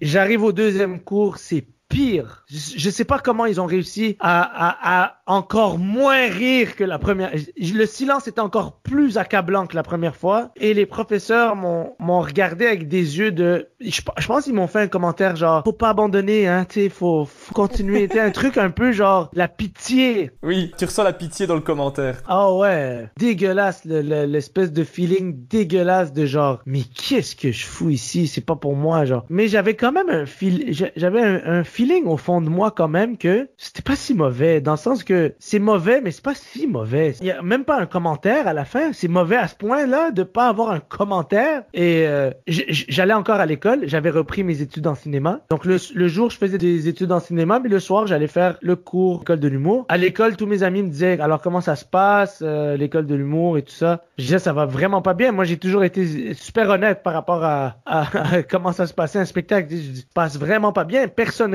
et on me donne pas de commentaires. Et là, il y a un gars qui a, qui a su que j'avais besoin d'aide et lui, il avait déjà suivi plusieurs formations de soir à l'école de l'humour et que lui aussi il voulait devenir humoriste, il m'a pris sous son aile. Puis en fait, il m'a montré, il m'a expliqué pourquoi ça riait pas dans mes trucs. Puis il m'avait dit t'as que des prémices, t'as que des prémices de joke, t'as pas de punch. Comme c'est des bonnes idées, mais il n'y a pas de, il a pas d'élément de surprise dans ce que tu dis. C'est quelqu'un qui est devenu humoriste aussi, il s'appelle Alex Douville. Ah oui, oui. Bon ben, c'est lui qui, c'est sûrement grâce à lui que je n'ai pas abandonné. Lui, il a cru en moi en fait et il a cru en moi, je crois, sans savoir si ça allait marcher pour moi ou pas, mais il avait vraiment envie de m'aider. On a travaillé pendant une semaine sur mon texte. Je suis retourné la troisième semaine au cours du soir et là j'ai eu des rires et j'ai eu des commentaires après. C'est là que ma vie elle a ma vie d'humoriste a commencé à ce moment-là. Je savais que j'allais faire ça et j'ai commencé à préparer mes auditions pour le pour le programme du jour. J'ai été accepté au programme du jour au programme du jour, ça a été hyper compliqué encore. J'ai recommencé à avoir que des bids par-dessus bids par-dessus bids euh, jusqu'à ce que euh,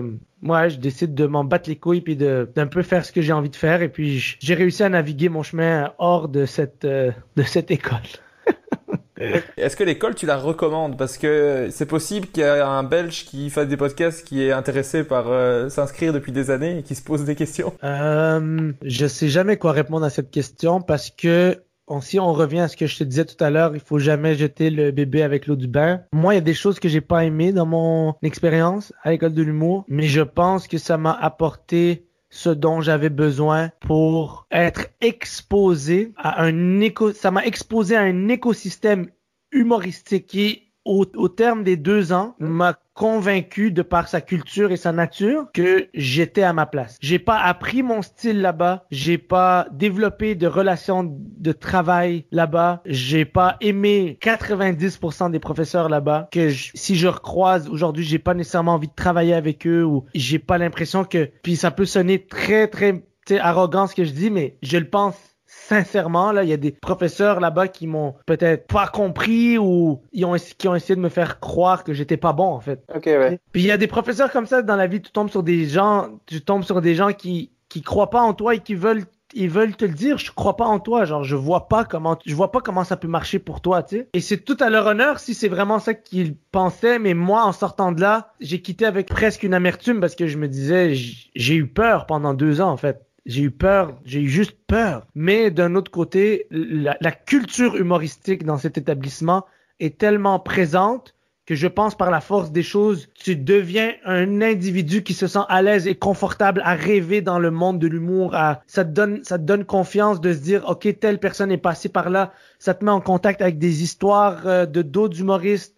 Ça te fait rencontrer des professeurs exceptionnels parce que j'en ai rencontré des professeurs exceptionnels euh, là-bas. D'ailleurs, c'est un professeur là-bas qui a changé ma vie, tu sais, euh, qui, qui, qui, qui, a littéralement changé ma vie. Fait que c'est ça. Il y a des trucs super cool que j'ai vécu là-bas et il y a des trucs que moi j'ai trouvé moins cool. Mais je te dirais que il faut vraiment y aller avec ton feeling. Si toi, tu as l'impression que tu peux faire ton chemin à travers le circuit des, des, des, des cafés-théâtres et des bars, let's go. Il n'y a, rien, y a rien qui dit qu'à l'école de l'humour, tu vas apprendre quelque chose de mieux que ce que le monde va t'enseigner. Moi, je pense que c'est une question de feeling. Euh... Ah ouais, bah c'est juste pour avoir un, ton retour. D'ailleurs, merci d'être euh, honnête euh, avec ça, de, de, dire ce que tu ressens là-dessus. C'est chouette. Je veux juste pas te vendre l'école comme étant un truc où tu vas, tu vas aller puis euh, tu vas avoir un coup de foudre parce que ça se peut que non. Il y a des, mais il y a des gens pour qui, ça, il faut aussi que je te le dise, Il y a des gens pour qui c'est les plus beaux jours de leur vie. C'est pour avoir tout, un peu tous les avis, tous les trucs, et je fais mon, je fais ma réflexion avec ça, mais je me dis, autant en parler à quelqu'un qui, qui y allait, tu vois. Bah oui, bah oui, bah oui, bah oui. On va, on va continuer sur le truc, sinon je vais te parler de l'école pendant deux heures parce que je suis juste intéressé, mais on va essayer d'intéresser les gens qui écoutent le podcast aussi. En 2011, tu fais l'émission En route vers mon premier gala, et moi c'est là-dedans que je t'ai découvert, euh, sur une vidéo YouTube, en, à mon avis du 2012, quelque chose comme ça que j'ai dû la voir, c'est la vidéo où tu parles de la avec, avec la misogynie. J'ai découvert l'humour québécois à, à ce moment-là, je suis tombé là-dessus et j'ai mon cerveau a bugué avec avec ce sketch. Il y avait ça allait tellement vite tu parlais, tu parlais vite, tu disais plein d'infos. J'avais jamais vu un style comme ça, c'était fou. Avec, euh, je suis mise au toit et j'arrêtais pas d'essayer de, refaire le sketch à mes amis ou quoi, mais j'avais pas, j'avais rien de comparable, tu vois, et pas de, de,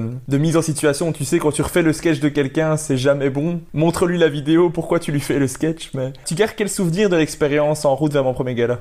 Moi, j'ai fait le quart de finale et j'ai été éliminé en demi-finale. Le quart de finale, c'était euh, moment. Si j'avais à retourner en arrière, je crois que j'exprimerais plus de joie et de bonheur que j'en ai exprimé à ce moment-là parce que je pense que je voulais un peu me la jouer euh, genre c'est pas terminé il faut se rendre en finale côté compétitif en rétrospective je pense que c'est un des plus beaux moments de ma vie parce que ça se passe bien les gens réagissent bien cette émission là me fait me fait découvrir une première euh, portion du public québécois parce que c'était pas c'était pas un concours qui était diffusé sur heure de grande écoute. C'était vraiment, c'était plutôt niché comme concours. Les juges me, me donnent des commentaires dithyrambiques et automatiquement, moi, dans ma tête, je me dis, je dois gagner ce concours-là. C'est ma première expérience. Tu sais, je pense que c'est, il y a un back and forth dans une carrière entre ce que tu fais avec ton cœur et ce que tu fais avec ta tête. Je pense que le premier numéro, je l'ai fait avec mon cœur et le deuxième numéro, je l'ai fait avec ma tête. Ça m'a pris du temps avant de comprendre la différence entre les deux. J'ai beaucoup appris de cette expérience-là. J'ai beaucoup appris parce que je pense à ce jour que j'aurais pu me rendre en finale. Il, s'est passé quelque chose d'assez de, intéressant. J'ai perdu contre un gars. J'ai perdu au vote. Ok, dans le fond, à ma demi-finale, le, les juges m'ont pas sauvé. Ils avaient soit l'occasion de me sauver ou de m'envoyer au vote du public. Ils m'ont pas sauvé parce que ils voulaient vraiment sauver un autre humoriste. Je me rappelle plus c'est qui qui, selon eux, n'auraient pas survécu au vote du public. Et, et ils s'étaient dit, toi, c'est sûr, tu vas gagner. Et je me suis retrouvé contre un autre humoriste que que je nommerai pas, mais avec qui j'ai fait l'école de l'humour. Et cet humoriste-là, il a eu, on, on, partait un peu, à l'époque, il faut, faut se dire, en 2012, il n'y a pas encore les pages Facebook, les, les gros following, il n'y a pas d'Instagram, il n'y a pas de, il y a pas de réseau. Euh, il y a les, il y, a, y a Facebook, mais il y a ton Facebook perso, sais, et il y a les gens et les gens qui te suivent sur ton Facebook perso. Et puis on part en espèce de campagne de, de vote, de voter pour moi. Tu demandes à tes amis, votez pour moi, votez pour moi, votez pour moi. Le gars contre qui j'étais, il a eu le soutien de la première star du web québécoise. Ok.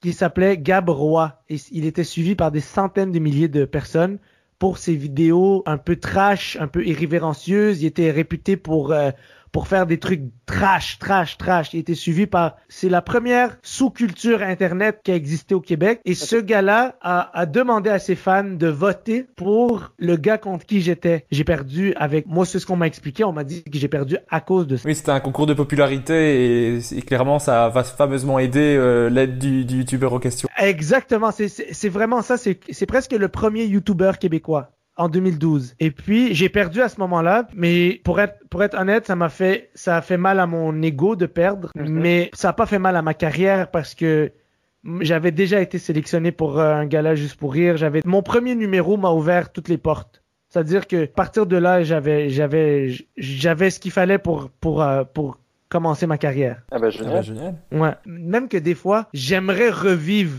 ce genre de d'expérience. En quittant en route vers mon premier gala, je m'étais dit je vais plus jamais faire de concours de ma vie parce que j'aime pas l'ambiance des concours, le côté vicieux de la compétition. De, on est tous, on est censé, on est tous des collègues, mais genre on veut tous gagner, on veut tous gagner contre l'autre. Il y a quelque chose là-dedans qui est fondamentalement malsain que je, je sais pas, c'est pas, il y a quelque chose que j'aime pas là-dedans, mais j'aimerais revivre ce genre de situation aujourd'hui parce que j'ai l'impression qu'aujourd'hui, j'aurais le tempérament ou, ou, les ressources, les outils pour prioriser des choix du cœur, c'est-à-dire euh, y aller plus avec avec mon cœur qu'avec ma tête stratégique de je vais gagner. mais je vais- tu sais, je- C'est dur de, de, de penser à ça une fois que tu es dans la compétition. euh, ici, en, ici en Belgique, il y a beaucoup de concours d'humour que tu es un petit peu obligé de faire pour pouvoir se faire un peu connaître. C'est tellement dur. Enfin, moi, je déteste cette ambiance de compétition. T'as les, t'as les juges dans le public que tu vois. Enfin, c'est. Mais, mais moi, je te garantis qu'il faut jamais gagner ces concours-là. Moi, je suis content. je les ai jamais gagnés.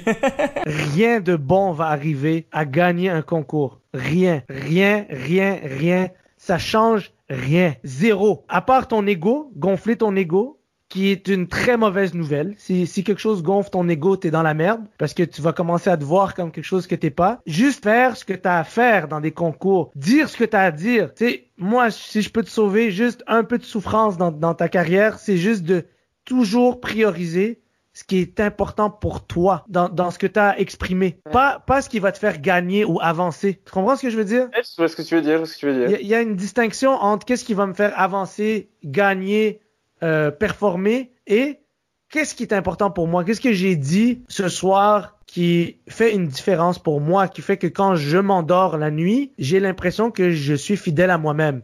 Parce que j'adore, moi, cette idée-là de J'adore cette image de quand je, quand je me couche le soir, il reste quoi? Il reste que moi face à moi-même.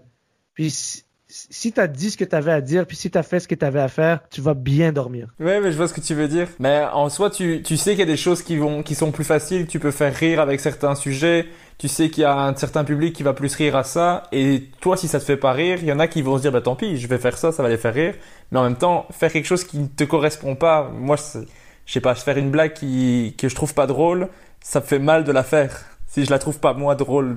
Exact, exact, exact. Puis il y a, il y a aussi, il y a aussi le fait que, tu sais, comme, il y a pas, il y a très peu de place en humour pour l'artiste. Mais moi, pour moi, les humoristes, c'est des artistes. C'est des artistes. C'est pas, c'est même, pour moi, c'est la forme d'artiste qui se rapproche le plus de la vulnérabilité. Ok, non, non, je vais, je- ok, je, je corrige.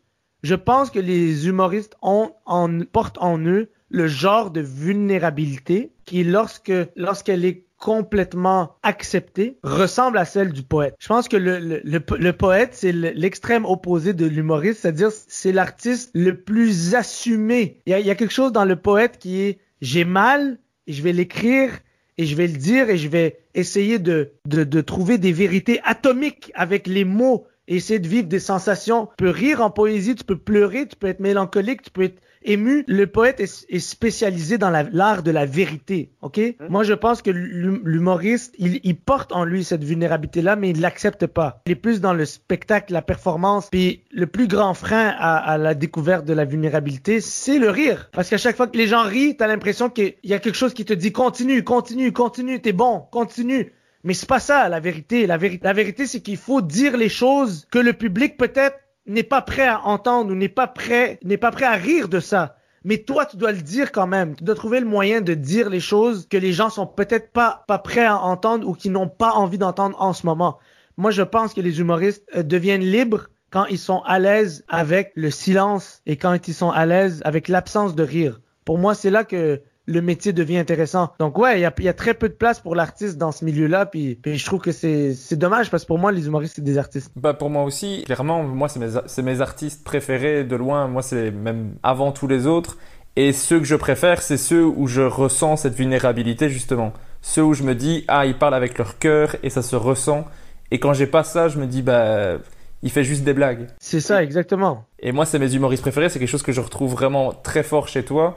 C'est ce truc de euh, je suis comme ça, je pense ça, je ressens ça et euh, j'assume et je dis des trucs et moi ça me ça me, ça me touche en fait c'est ça, qui ça qui me fait rire c'est ça qui fait que je me reconnais aussi parfois ou parfois pas et moi j'adore quand les gens sont sont eux-mêmes et vulnérables sur scène je trouve ça je trouve ça super beau et drôle Ah Ben merci, bro. Puis ça prend, ça prend beaucoup de temps avant d'accepter ce côté-là. Puis moi, je pense que je, j'ai pas encore, je pense que j'ai même pas fait un ou deux pas dans cette direction dans la mesure où quand j'ai commencé, je voulais juste que les gens rient. Je voulais que du, je voulais que du, du- de la réaction, que de, j'étais, j'étais, j'étais vraiment un obsédé de faire réagir les gens avec des, des rires. Puis maintenant, on dirait que mon bonheur, c'est même pas de, oui, j'aime, j'aime que les gens rient, mais je pense que ce qui me rend heureux, c'est de dire des choses qui font que je me sens physiquement bien sur scène. C'est-à-dire que je vais dire un truc et là, je vais sentir que je me, je viens de dire quelque chose que j'aurais dit à mon meilleur ami. Genre, je viens de dire la vérité. Parce que je pense que quand on parle, 90% des choses qu'on dit, c'est juste nous qui soit sommes à la recherche de quelque chose ou on est en train d'improviser parce que pour moi il y a quelque chose de très une improvisation dans le fait de parler. Je sais pas ce que je vais dire, je sais pas ce que je m'apprête à dire là, tu comprends? J'improvise ou sinon je suis en train de maintenir une illusion dans laquelle je suis confortable, ou sinon, je touche à quelque chose qui semble être la vérité. Et ça, c'est une sensation qui est unique. Mais tout ça, tu peux le faire en parlant. Je peux parler pour entretenir une illusion, et je peux parler pour détruire une illusion, et donc accéder à quelque chose qui est plus vrai. Et moi, j'ai passé des années sur scène à dire des choses qui entretenaient une illusion de moi-même, par moment. Après ça, qui était la vérité. Après ça, qui était une illusion. Et maintenant, je, je, je pense être plus confortable et plus je suis capable de discerner quand est-ce que je me mens à moi-même. Un peu plus. Un peu plus. Ouais. Quand tu arrives à retirer ton, ton masque, hein, comme tu expliques dans ton, dans ton special? Tu vois, c'est là que ça a changé pour moi. C'est à ce moment-là que tout a changé parce que j'ai compris dans ce special-là que la seule façon pour moi d'être heureux sur scène, c'est de montrer mes contradictions. Si je, si je montre pas mes contradictions, si je montre juste la lumière ou juste l'ombre, je suis malheureux. Parce que quand tu regardes, par exemple, mon premier spectacle, je pense que mon premier spectacle, il y a une intention qui est, je suis jeune, mais j'ai l'impression que le monde va mal. Je vais vous dire ma perception de comment le monde va bien.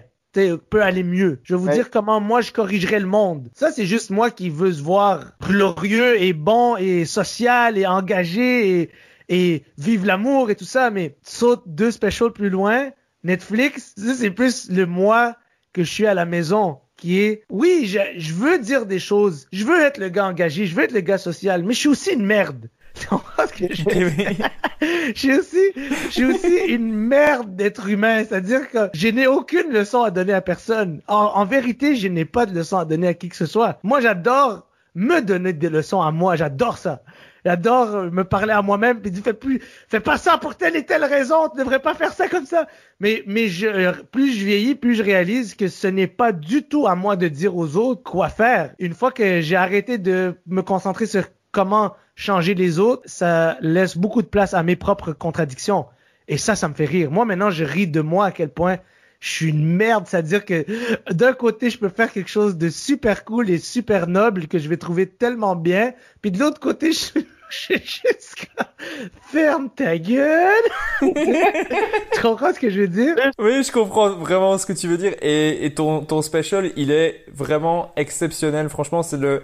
Je les ai tous regardés dans euh, Comedians of the World c'est mon préféré. Mais après, je suis, je suis pas objectif du tout parce que ça fait des années que, que je te suis et donc euh, déjà de base, j'étais, c'était déjà, euh, c'était déjà gagnant. Je, l'ai, je t'ai vu, je me suis dit ah c'est bon, je vais, je vais me marrer dès que t'es arrivé sur scène. Tu vois ce que je veux dire? Merci. Quand, quand t'aimes déjà l'artiste au départ, t'es, t'es beaucoup plus enclin à aimer ce qu'il va faire. Ouais, c'est vrai, c'est vrai, c'est vrai. Mais le, le truc est génial parce que comme tu dis, t'as tes contradictions, c'est personnel, c'est, t'es, t'es vulnérable, tu dis des trucs, euh, on entre dans ton intimité un petit peu et on voit les contradictions se reconnaît aussi, on se dit ah il est pas mieux que moi et j'ai trouvé ça génial. Mais tu sais que moi, j'ai, des, euh, une fois que j'ai terminé l'écriture de ce truc-là, moi j'ai commencé à, moi j'adore de plus en plus. Je fais un truc que que, que je faisais quand j'étais à, l'école en cinéma, c'est qu'on nous faisait on nous on nous demandait de regarder un film, après on nous demandait de l'analyser, comme comme si on mettait le film sur une, une chaise de psychanalyse ou chez, chez un psy ou chez un psychanalyste, puis qu'on essayait de d'en faire ressortir le message, la symbolique, qu'est-ce que qu'est-ce que ça renferme, qu'est-ce qu'est-ce qu'il voulait dire. Et des fois, je fais comme j'ai fait ça avec ce show-là quelques mois plus tard, je l'ai vu et j'essayais de l'analyser comme si c'était pas moi qui l'avais fait. Et je, je voyais que c'est comme un des un de mes moments préférés du du special, c'est je pense c'est le dernier bit, le dernier bit quand je dis que ma femme veut que j'aille voir mes amis mais parce qu'elle est gentille avec moi, je lui fais pas confiance. J'ai adoré cette partie-là. Il y a, y a, une phrase qui m'a, je me suis dit, mais c'est tellement ma copine. T'as dit une phrase, elle, euh, elle arrête pas de m'enlever mon masque. Oui. mais, et je la déteste pour ça.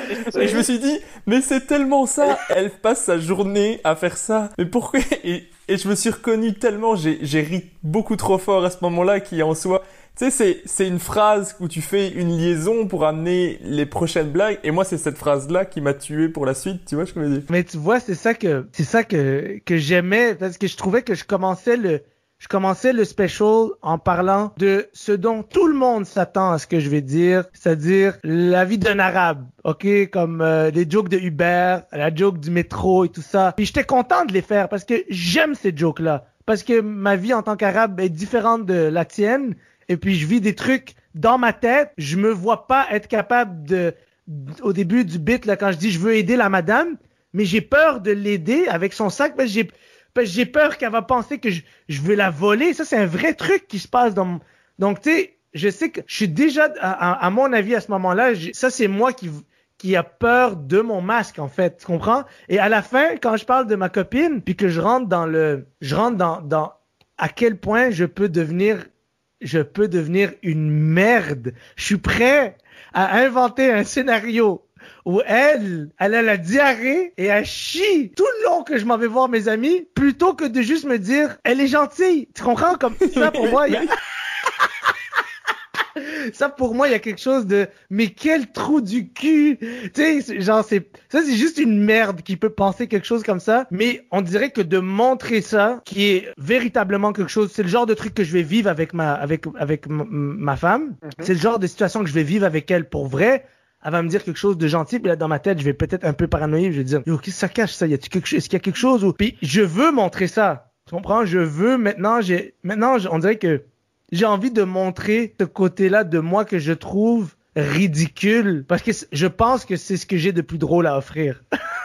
Mais moi, j'ai, quand j'ai vu le, le, special, je me suis dit, ah, j'en veux encore, j'en veux encore. Il faut un, un, spectacle dans la lignée qui continue là-dessus. Tu vois ce que je veux dire? De celui-là, ouais, j'espère que je, j'espère que je vais, euh, je pense que je vais être capable de, je pense que je vais être capable de continuer dans cette lignée-là, c'est-à-dire, tu sais, d'un show à l'autre, tu sais jamais comment ça va se passer parce que qui sort sort. Et puis tu fais ce que tu fais avec ce que tu as, mais en tout cas j'espère que j'ai appris quelque chose avec ce special là qui va rester parce que j'ai vraiment l'impression qu'il y a un avant et un après. Euh, pour moi, artistiquement, pour moi, quand j'ai terminé cette expérience là, je sentais que je venais d'apprendre quelque chose de fondamental euh, sur ma manière de travailler. Puis c'est si tu décides que tu écris une œuvre, c'est-à-dire quand je dis une œuvre, c'est-à-dire que tu essaies de véhiculer quelque chose, pas obligé d'être un, message social. Moi, dans ce truc-là, ce que je voulais véhiculer, c'était mes contradictions à ce moment-là dans ma vie c'est qu'est-ce que moi, à ce moment-là dans ma vie, qu'est-ce qui me tiraillait? Il y avait tout le, véganisme qui commençait à prendre de la place de manière mainstream. Moi qui essayais d'être végétarien, mais qui n'était pas capable. Tout, tout, tout ce truc-là, j'avais l'impression que ça s'inscrivait bien dans l'actualité de ce que, de ce que le monde vivait, de ce que moi je vivais. Puis je, je voulais jouer avec ça. Puis mon intention, c'était de créer quelque chose où il y a un début, un milieu, une fin. C'est la première fois que j'ai pas seulement écrit des jokes. J'avais vraiment une intention. J'étais comme, OK, je veux aller quelque part. Où est-ce que je veux aller? Puis je me rappelle que l'intention de base, c'était, c'est pour ça que je l'ai appelé, mais quelque chose te regarde. Parce que, à ce moment-là dans ma vie, je commençais à prendre de plus en plus conscience avec le fait que je me, me mens à moi-même tout le temps. Et, et ça me fascinait parce que je reste encore accroché à cette question. Mais comment tu peux savoir t'es qui? Si tu passes ta journée à te mentir et, et que tu t'en rends pas compte que tu es en train de te mentir et que même quand ta copine essaye de t'aider à voir que tu te mens à toi-même, que tu t'es créé un personnage qui n'existe pas, toi, tu es capable de te convaincre que c'est elle le problème. tu comprends ce que je veux dire? Oui, tu, tu mets en point des, des, défenses pour arriver à justifier le truc. Exact pour dire je ne me mens pas à moi-même, mais en final, bien sûr que si, que tu le fais, et elle, elle le sait, je connais tellement ça. Il y a des fois où je dis des trucs et elle me regarde, elle fait, mais t'es pas comme ça. Ouais. Si, si, je suis comme ça. Ouais, non. Et après, et après, au fond de moi, je me dis, ah, elle me connaît, mais tellement bien. c'est pas possible.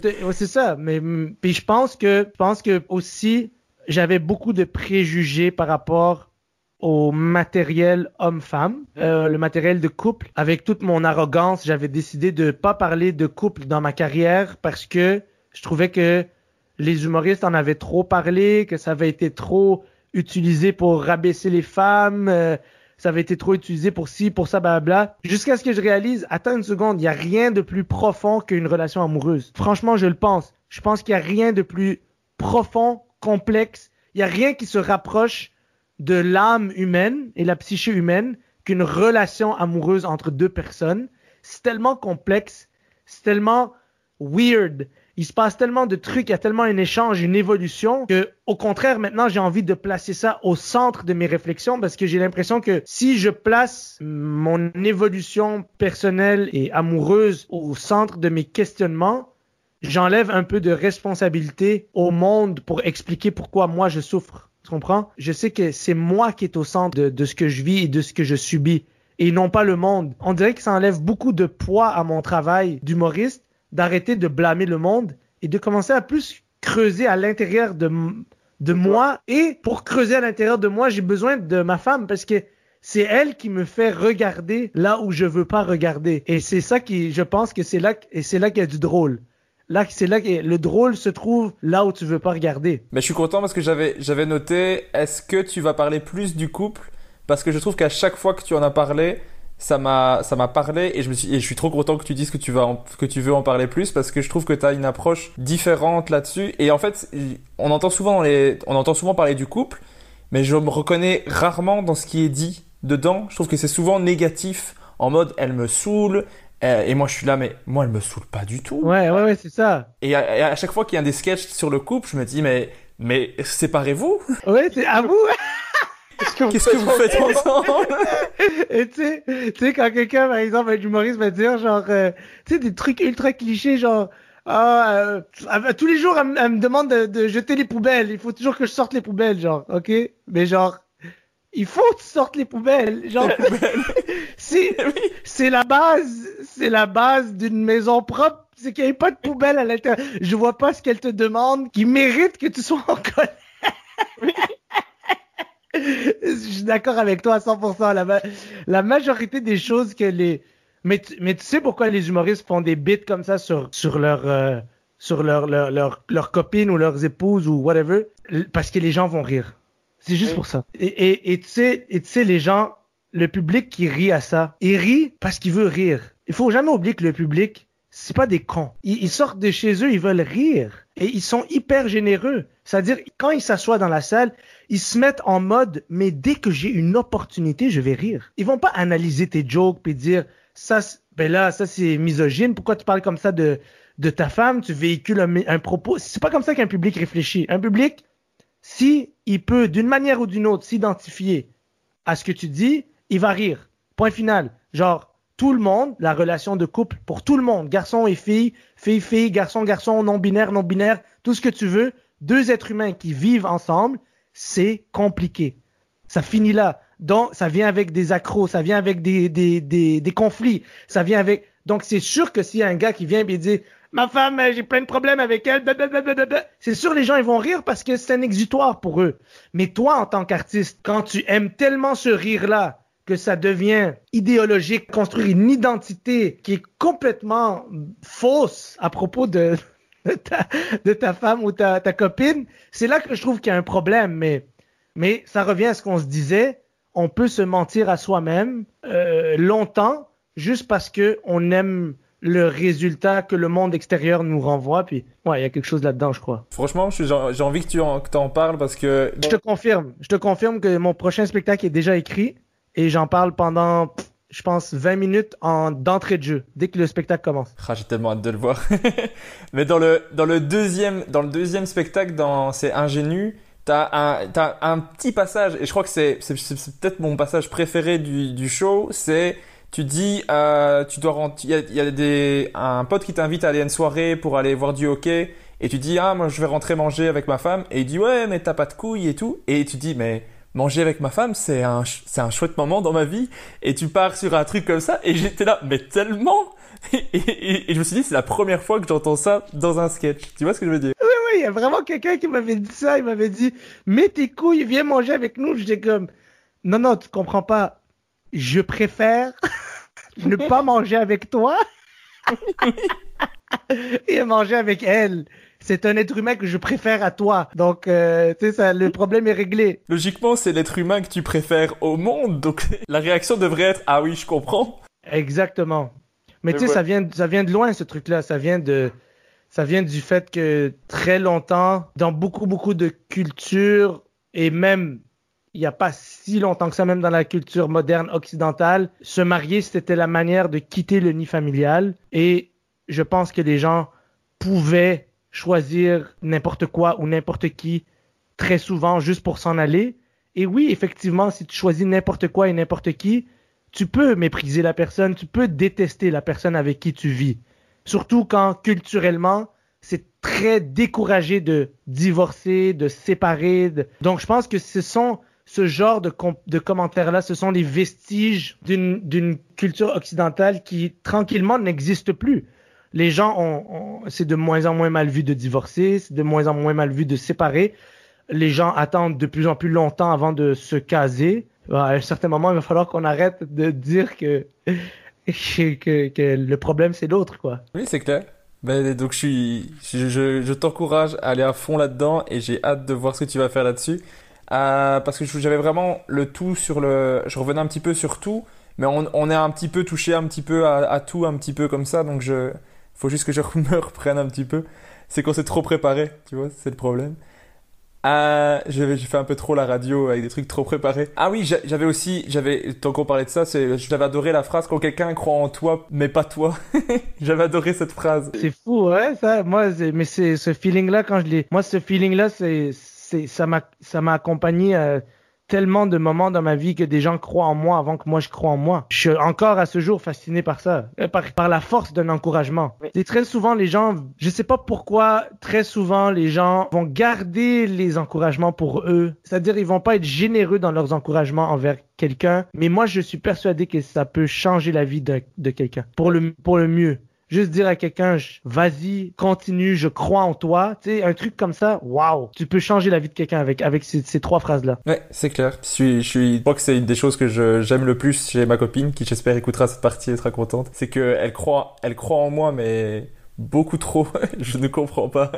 c'est important à l'intérieur couple pour toutes les fois où on se dit non, fais pas ça, fais pas ci, fais pas ça.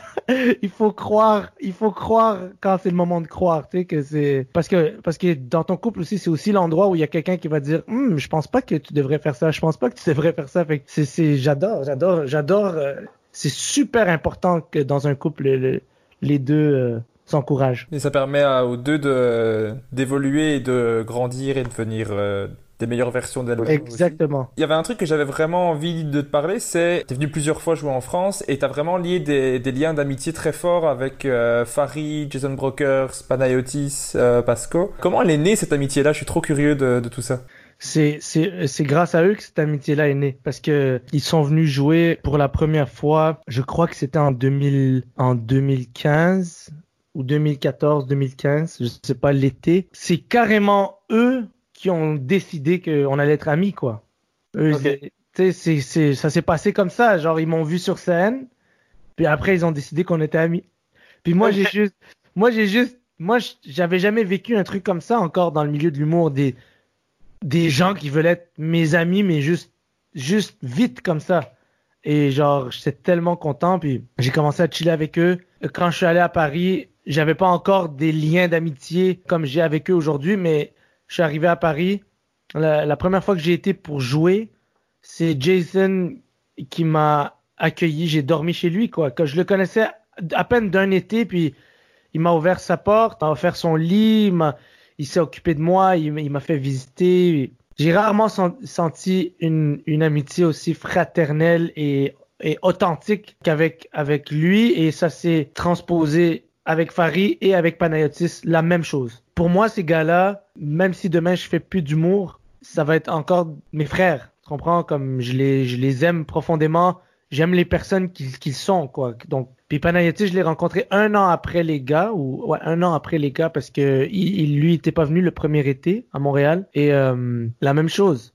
Je savais, je m'attendais pas à ce qu'on devienne amis aussi vite, mais ça s'est fait vite. On est devenu potes, puis après ça, on n'a plus jamais regardé en arrière. Ah, mais je trouve ça, je trouve ça génial. Mais après, je pense que euh, les humoristes entre eux, il y a un truc pour connecter. Enfin, tu, tu, tu te comprends plus facilement. Il y a des. Mais moi, j'aime pas trop chiller avec des, j'aime pas trop chiller avec les humoristes. J'aime pas trop passer du temps avec des humoristes. Eux, je les mets dans une, une case exceptionnelle parce que j'aime les êtres humains qu'ils sont Ok. Mais, mais, mais je, je fais, j'ai pas un, je n'ai pas un préjugé favorable envers les humoristes. J'ai pas de préjugé défavorable non plus, mais je pense vraiment pas que je serais, je pourrais être ami avec un grand pourcentage d'humoristes. Je pense que je, je pense que j'ai autant de chance, c'est le même bassin pour moi que, que les humains en général, c'est-à-dire je pense que je peux être ami avec 10% des gens peut-être. 90% des gens, je vais être juste pas connecté avec eux. Ce que je veux dire, c'est que c'est des fois un peu plus facile de connecter au départ. Après, c'est comme avec toute relation, ça, ça évolue, mais j'ai l'impression qu'avec des humoristes, il y a des étapes que tu passes pas parce que tu, on, te capte plus facilement au départ et après peut créer la relation, mais j'ai l'impression qu'il y a des étapes en moins à faire. Enfin, moi, c'est mon ressenti. Euh... avec toi, t'as raison. T'as raison qu'il y a quelque chose de plus, euh, il y a quelque chose de presque automatique entre humoristes pour se comprendre à, court terme du moins. À long terme, après, effectivement, on peut, ça peut, ça peut changer, mais à court terme, oui, c'est vrai. Et est-ce que tu sais que dans tous les podcasts que, que font euh, Jason Brokers, Farid et euh, Roman aussi, avec qui t'as fait Poskawa, qui au passage, j'adore. Euh, je le place parce que j'ai pas pu le dire plus tôt. Euh, est-ce que tu sais qu'à chaque podcast, il te recommande à chaque fois et te cite souvent comme le meilleur dans le stand-up? Je sais qu'ils sont. Mais ils font ça, ils font ça parce que euh, je pense qu'ils font ça parce qu'ils m'aiment comme personne, tu sais. Je pense que parce que moi, parce que moi, je, dis la même chose de, je dis la même chose d'eux. Moi, je trouve que je, suis chanceux parce que mes amis, c'est mes humoristes préférés, tu. Donc, puis j'apprends d'eux, puis je les, puis je les regarde, puis j'évolue avec eux, mais, mais c'est sûr que ça, ça me, ça me touche profondément à chaque fois qu'ils disent quelque chose de gentil à mon égard, ça me touche parce que euh, c'est pas quelque chose que j'entendrais au Québec à mon sujet. Et des fois, ça me fait rire que je pense que, tu je pense que c'est j'ai une connexion qui, qui, est forte avec avec avec les artistes français puis la France puis c'est sûr que ça, ça, me touche profondément à chaque fois qu'ils disent des, des choses euh, mais mais en même temps je trouve que c'est dangereux de dire euh, c'est le meilleur c'est le meilleur. Il faut pas dire des choses comme ça parce que parce que c'est totalement faux. Moi pour être honnête avec toi j'ai j'ai tellement l'impression que je suis pas bon moi, j'ai vraiment l'impression. Moi, je vis ma vie comme si j'ai rien fait et je suis pourri. Et tu sais, quand je monte sur scène, j'ai tellement de voix dans ma tête qui me disent que je suis pas bon. Je vais jamais faire semblant que que genre je me. En fait, j'aimerais. Je pense qu'il y a une partie de moi qui aimerait être se sentir bon puis se sentir mais moi naturellement tout seul je suis pas capable de me sentir bon. Donc c'est sûr que quand ça vient de l'extérieur puis ça c'est ça c'est je recommande à personne hein, que votre valeur soit définie par l'extérieur. C'est pas du tout euh, recommandable. Mais c'est sûr que c'est sûr que ça me touche quand c'est des amis parce que parce que je les aime. Et puis je suis content que je suis content qu'ils j'ai je sais pas je, je, les aime profondément, donc c'est sûr que ça va, ça va me toucher beaucoup. Mais, mais moi, hein, personnellement, je, je, me fixe comme objectif. Dans ma tête, je me dis, j'aimerais être bon. J'aimerais qu'à 45 ans, je sois bon. Ouais, je comprends ce que tu veux dire, mais en même temps, moi, je te, je te vois comme le gars que, je, dans les gars que je préfère en humour, donc je me dis, le gars que je, que je trouve un des meilleurs, je veux dire un des meilleurs parce qu'il y en a tellement que, voilà, mais, et se dit qu'il est pas bon, et du coup, je me, je me sens, je me dis, mais qu'est-ce que je suis? Pas que je, ok, je me dis pas que je suis pas bon, mais je me vois en apprentissage encore. Moi là, moi je considère encore. Hier, je suis allé faire mon premier show en trois mois. Je vais là-bas puis j'ai hâte de découvrir qu'est-ce que j'ai à découvrir. Tu comprends ce que je veux dire? Comme j'ai hâte de voir. Waouh, qu'est-ce qui va sortir aujourd'hui? Comme qu'est-ce que qu'est-ce que je peux améliorer? Qu'est-ce que je C'est quand le prochain moment Netflix où je vais sentir que après telle expérience je vais avoir appris quelque chose à propos de moi. En fait, quand, quand mes amis disent on, on, c'est le meilleur, je pense que ce qu'ils veulent dire, c'est juste on aime ce qu'il fait. Puis c'est leur manière de dire on aime ce qu'il fait. Mais, mais moi, je me vois vraiment comme un gars qui. J'aimerais ça à 45 ans avoir atteint mon, mon espèce d'idéal d'humoriste, de dire ce que j'ai à dire sans, sans m'en vouloir de dire ce que j'ai à dire. Faire ce que j'ai à faire sans m'en vouloir sans penser à trop de détails puis aux répercussions et tout. Je pense que je suis sur cette voie-là et, et je m'encourage à tous les jours à continuer, mais, mais moi, je me vois pas du tout. Euh, ouais, il faut que je me mette dans la position d'un, d'un élève. C'est ça qui est important. Ouais, c'est chouette, mais ça veut dire que tu as encore une marge de progression et tu te vois en, encore euh, devenir meilleur? Je serais vraiment triste si quelqu'un arrivait et me disait Je pense que tu progresseras plus. Je pense que je, je serais misérable. Je serais vraiment triste. Je me dirais, waouh, j'ai plus, ça sert plus à rien. Mais est-ce que toi qui es donc, comme tu dis, sur, un, sur euh, une progression, quand tu regardes ce que tu as fait dans le passé, tu trouves ça mauvais ou tu regardes en disant, ah, je suis meilleur maintenant? Ni l'un ni l'autre. Je me dis, partout où j'ai été, j'ai fait ce que je pensais qui était le mieux avec les outils et les connaissances que j'avais. Moi, je vis selon une recommandation de mon père. Mon père m'a toujours dit, ça me dérange pas que tu fasses des erreurs, mais ce qui me dérange, c'est que tu fasses les mêmes erreurs que moi j'ai faites. Et je pense que j'essaie d'attribuer ça à, à moi-même, c'est-à-dire à, à, mon moi du passé. Ça me dérange pas que d'avoir fait une erreur hier, mais je veux juste pas la répéter si j'ai vu que c'était une erreur. Tu comprends ce que je veux dire? Donc des fois, je regarde ce que je faisais autrefois, je vois des erreurs, je vois des trucs que je trouve pas bons, que je ferais plus, mais je me dis pas t'es pourri, je me dis genre ouais t'as fait comme à ce moment-là tu pensais que c'était ça. Et puis et puis c'est puis c'est pas grave, c'est c'est les gens aiment ça quand même, ça ça, ça me concerne pas. Moi personnellement je veux pas refaire cette erreur-là. Mais d'ailleurs, je, je, conseille aux gens, il y a le spectacle Je t'aime qui est disponible sur YouTube et que moi j'ai adoré. Euh, c'est d'ailleurs comme ça que je t'ai contacté au départ, juste pour te dire merci pour ton spectacle. Et après, je me suis dit, allez, tantôt d'autres chance. Merci. Je vais conclure avec euh, ce que je t'avais dit, c'était l'interview name dropping où je vais juste te demander des noms d'humoristes. Ah, je, suis, je, suis curieux de savoir un petit peu euh, l'humoriste le plus sympa que tu aies rencontré. Le plus sympa que j'ai rencontré définitivement euh, Jason Brokers. Parce que en tant en tant qu'être humain quoi il, a, je connais pas un être humain aussi facile à côtoyer. Tout est simple avec lui. J'ai jamais vu ça de ma vie. C'est vraiment un être humain en or ce gars-là. Donc euh, sympa c'est presque une insulte dans son cas. C'est vraiment un être humain en or bah, j'espère qu'il l'entendra. L'humoriste qui t'inspire le plus Dave Chappelle. Ah, je savais que t'allais dire ça. Sans, sans l'ombre d'un doute. Je, moi, je pleure quand je regarde ces spectacles. Je pleure. Pas de rire. Je pleure tellement je trouve ça bon. Je vais pleurer comme si je venais de lire un passage de poésie ou de philosophie qui vient de, de genre changer ma perspective sur ma place dans le monde et le, le, et, le pourquoi de on est sur Terre et toutes ces, toutes ces choses-là, c'est quand je regarde du Dave Chappelle, je vis des, des, des, des, des, des émotions extrêmement vives et profondes. Et je, et je suis mort de rire. Mais genre, pour moi, c'est, pour moi, c'est le, l'ultime professeur de stand-up. Ok, c'est le maître. C'est, ouais, c'est, c'est, c'est celui que, dorénavant, je me dis, si je fais ça, est-ce qu'il serait fier de moi ou est-ce qu'il serait déçu? je pense que c'est important d'avoir des pères spirituels. Que, que tu te dis est-ce que est-ce que mon père serait fier de moi? Et s'il tombait sur ce que je faisais ben, est-ce qu'il aurait honte de moi ou il serait fier de moi? Je sais pas des fois je me dis ça. C'est sûr qu'il faut être soi-même puis il faut pas. Mais j'aime moi j'aime bien me dire comme est-ce que je serais ami avec Jacques Brel s'il était vivant?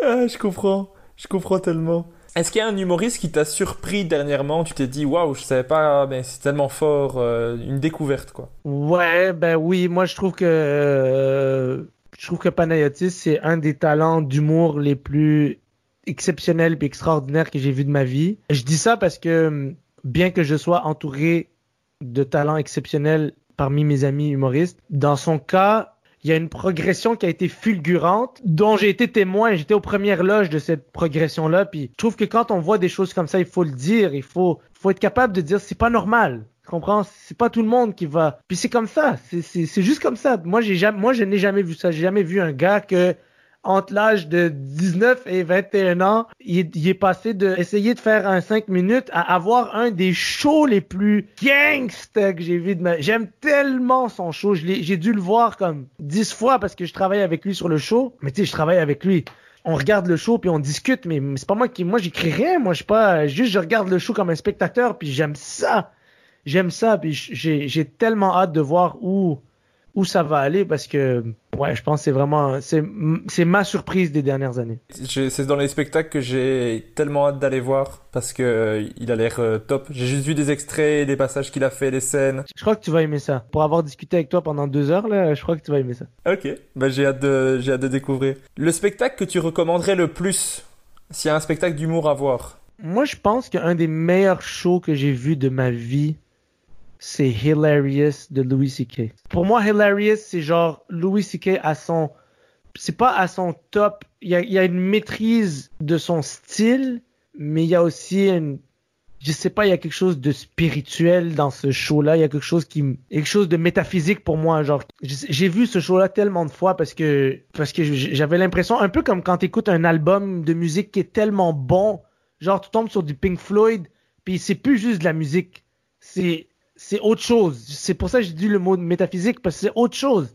C'est plus que ça. Il y a, y a, y a quelque chose qui se passe à l'intérieur de toi. Moi, ce show-là, ça, ça a changé ma vie parce que je l'aimais déjà avant ce show-là, mais quand ce show-là est sorti, évidemment, je dirais le show, le show de, de, le dernier show de Dave Chappelle, pas, pas 846 parce que ça, c'est, ça, ça, c'est plus un, c'est plus un show, un show d'humour commentaire sur l'actualité, c'est à vif.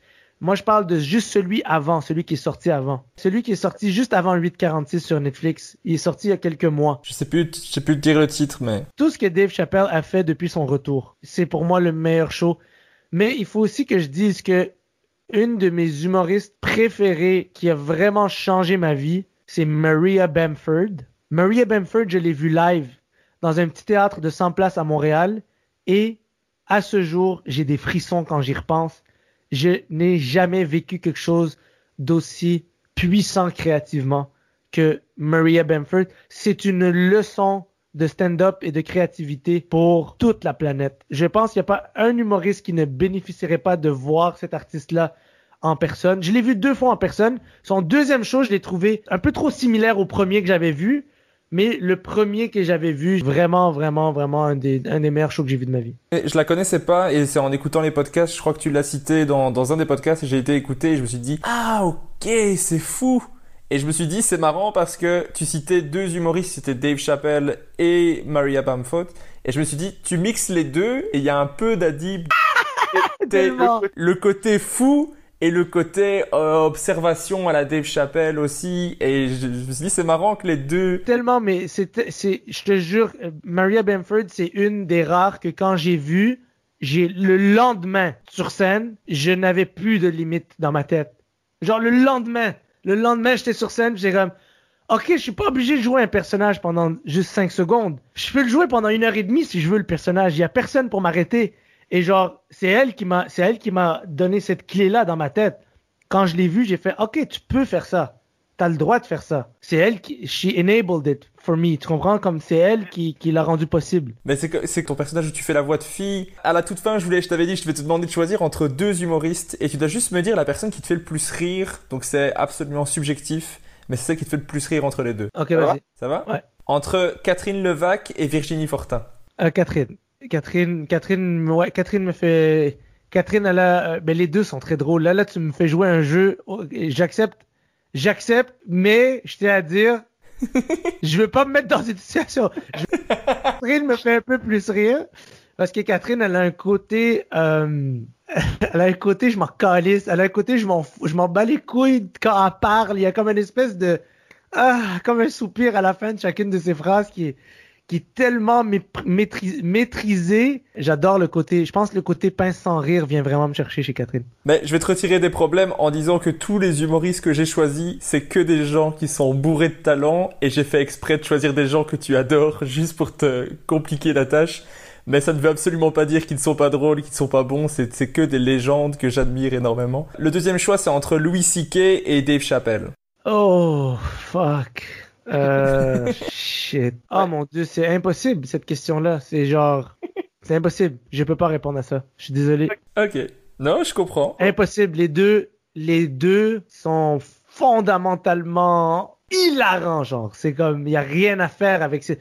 Je, je pense que après avoir vu son dernier special qu'il a mis en ligne au début de la pandémie, je pense que je dois donner le upper hand à Dave Chappelle maintenant. Parce que j'ai l'impression que ce qu'il a traversé Louis C.K., ça l'a brisé un peu comme, euh, Ouais. comme personne. Il est tout aussi drôle, mais il a perdu un. Il a, je pense qu'autrefois, il y avait une forme de bonhomie qui a disparu. J'attends de voir un peu ce qui va, ce qui va sortir. euh, je suis encore en attente et J'espère que ça va reprendre comme c'était avant parce que je suis. Moi, je- moi, j'aurais choisi Louis C.K. entre les deux. Ok, ok, c'est bon, c'est bon. Bon, mais tu vois, on est, c'est bon. Entre euh, Roman Frécinet et Farid. Oh mon dieu, mais c'est pas juste tes questions. C'est pas juste. C'est pas juste. Je peux pas. C'est pas juste. Non, y a rien. Je peux pas. Je peux pas répondre à ça. Les deux sont exceptionnels. Les deux, c'est mes amis. Mais je sais bien. On pas, mais on je peux pas. Mais ce qui est bien, c'est que la question, je sais pas y répondre. Moi, tu me demandes les deux. C'est c'est les- c'est mes deux préférés en France en ce moment. euh, et Farid, j'étais le voir en spectacle. C'est incroyable. Roman est plus drôle pour la folie de sa créativité. Farid est plus drôle pour juste le tellement dur d'être drôle à ce point avec des, des thèmes aussi durs à aborder. Je sais pas si les gens réalisent euh, la, la puissance de ce gars-là. Pour moi, c'est pour moi Farid, c'est un de mes, mes modèles d'artiste. C'est l'artiste contemporain, c'est le Genre, les gens, des fois, on dirait des gens, les, ils voient le côté swag, le côté, genre, stylé de Farid, mais genre, moi, je vois le, le, je sais pas, mais moi, je vois le côté activiste, artiste, là, tu sais, c'est un gars qui peut changer les choses. C'est un gars qui peut, c'est un gars qui utilise sa tribune. Ouais. Oui, il, il est hilarant, mais il change les choses en l'étant. C'est comme, c'est ça, man. C'est un gars qui marche sur les pas de, de gens qui sont très grands, puis faut, faut le dire aussi dans ce cas-là, tu sais. Donc, euh, les deux hilarants pour des raisons totalement différentes, mais, mais tout aussi valables. Je, je me rends compte que tous les choix que je t'ai mis, c'est des compliqués. Donc, je vais, je vais don- je vais te donner les suivants, mais ne choisis pas entre les deux. Je t'avais mis Jason Brokers et Panayotis. Et Qui me fait rire le plus entre les deux? Ouais. Ouais. C'est drôle, j'imagine leur réaction à chaque si je dis un ou l'autre et ça me fait ça dépend. En fait, ça dépend dans quel contexte. Je pense que les, les... encore une fois, un- on est sur un gros ex aequo. Je vais je peux pas. Je peux pas, Ouais. c'est mes amis, je les aime trop. Euh. Je peux pas je peux pas je peux pas choisir. Je les aime je les aime les gars, ils me font rire autant. Entre Martin Matt et Maxime Martin. Je pense que Martin Matt a, a, a développé un, un langage humoristique tellement puissant que genre je vais je vais je vais dire je vais dire Martin Martin Matt. Sa manière de parler et, puis de, de raconter des choses est tellement unique à lui que mais il faut dire que d'un côté plus stand-up Maxime me fait beaucoup beaucoup rire aussi donc euh, tu sais Oui. Je trouve toujours le moyen de, de donner une, un- une victoire à chacun des candidats. Eh oui. Ben oui, mais il n'y a pas moyen de, de dire du négatif en même temps. C'est que des, que des artistes de fou. Et j'ai vraiment été chien. Je sais, en, en particulier sur toi, comme j'ai écouté vraiment tout, je sais vraiment qui choisir. Ah, les suivants, c'est entre Julien Lacroix et Jay du Temple. Ju- c'est Ju- Julien. Ok, Julien, il faut que les gens comprennent. Julien, c'est la personne qui me fait le plus rire sur Terre. Ouais. Mais moi, j'ai pas été le voir en spectacle tant de fois que ça, Julien. Je l'ai vu en spectacle. Quelquefois, moi, je parle dans la vie de tous les jours. Quand je passe du temps avec lui, il y a personne qui peut me faire rire autant dans la même minute. Ok. Alors, alors je vais, je vais dire Julien. Euh, moi, j'aurais dit Julien aussi. Au passage, dans, dans ton film, il est incroyable. C'est une performance d'acteur de fou. C'est, c'est impressionnant. J'étais, j'étais sur le cul au niveau de, la performance, quoi. Entre Guillaume Wagner et Mike Ward. Ah, intéressant. Euh, qui me fait rire le plus entre ces deux-là? On aurait tendance à croire que c'est des styles similaires, mais, mais non. Je pense que récemment, puis là, les dernières fois que je les ai vus, je pense que Guillaume m'a fait beaucoup, beaucoup, beaucoup rire. Mais c'est parce que Mike, c'est une des personnes les plus drôles au monde. C'est sûr qu'il peut gagner ce concours-là n'importe quand, mais il me semble que les dernières fois que j'ai vu Guillaume, il m'avait vraiment, vraiment, vraiment fait rire. Donc, je vais dire Guillaume à cause de mon, mon souvenir le plus, le plus, le plus frais, le plus Ben, moi, je prends, je prends Mike Ward comme ça, il y en a aucun. C'est bon, c'est parfait ça. Entre euh, Maria Bamford et Blanche Gardin. Ok, mais là, je- même si j'ai dit que ma Maria a changé ma vie, Blanche, pour moi, Blanche, c'est la meilleure humoriste sur Terre en ce moment. En ce moment, là, tu sais, quand, quand on dit genre, l'air d'un gars qui dit n'importe quoi, parce que je viens de dire que Dave Chappelle, pour moi, c'est genre le, c'est pas la même chose. Quand je dis en ce moment, ça veut dire que présentement, là, quand je regarde dans mes, dans tous mes collègues qui font ce métier-là, la personne que je trouve la plus gangsta, genre juste c'est bon ce qu'elle fait. Juste, tu sais, quelqu'un qui est en train de, quelqu'un qui est en train de, de maîtriser son style, mais d'une manière tellement naturel, il y a quelque chose de tellement puissant dans sa manière de travailler que en ce moment, moi, c'est c'est ma préférée sur terre. Yeah, je suis content de mes choix, j'ai bien, j'ai bien choisi. Ouais. Entre Louis-José Houd et François Bellefeuille. Waouh, François, c'est, je pense que François, c'est des plus gros. Je pense que François, il y a quelque chose de plus, des punchs un petit peu plus lourds, mais Louis-José, Louis-José, c'est un phénomène. Louis-José, c'est pas normal. Ce n'est pas normal. C'est c'est un autre que tu dois dire, arrêtez d'essayer d'être comme lui. Arrêtez de me faire chier à essayer d'imiter un gars sur un million. C'est un gars sur un million, il est comme ça. Même plus qu'un million. Un gars sur 100 millions est comme ça. Ou une fille sur 100 millions. C'est unique qu'est-ce qu'il fait? Combien d'humoristes tu connais que de, l'âge de 18 ans à 45 ans, ils sont fucking hilarants, genre. Juste bons. Juste bons. Ils font ce qu'ils ont à faire. Ils sont bons. Chaque show. En plus, dans son cas, lui, c'est que d'un show à l'autre, les gens s'en rendent pas compte parce que je pense que ça fait partie du, du génie de son travail. Les gens se rendent pas compte à quel point c'est profond ce qu'il fait.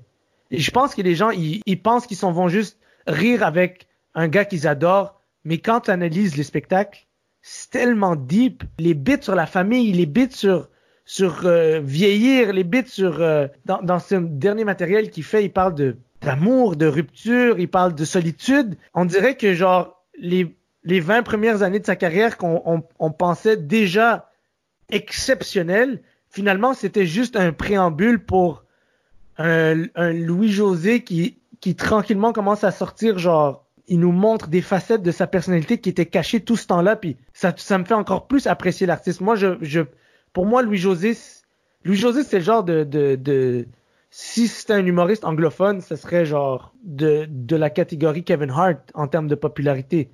Ça, serait, ça serait d'une puissance, déjà ici au Québec, c'est d'une puissance incroyable, sa, popularité, mais c'est pour moi c'est le, le, le prototype euh, c'est c'est tellement regarde je dis prototype tout le monde essaie de faire comme lui ici puis ça marchera jamais c'est trop Ça marchera pas. c'est trop unique ce qu'il fait c'est c'est lui quoi c'est lui depuis longtemps Moi, je le trouve exceptionnel. euh, J'aimerais bien en parler autour de moi, mais personne. il- en Belgique, c'est, il est pas connu. C'est tellement bon. J'ai envie que tout le monde entier connaisse ça, mais ça va venir ça va venir avec le temps ça va venir euh, la- la- je pense que la francophonie commence à s'ouvrir sur la francophonie Et au même titre que les anglophones partout sur Terre regardent ce que les anglophones font, les francophones doivent commencer à, consommer de la francophonie, mais pas que local. Pas que la Belgique, pas que le Québec, pas que la France.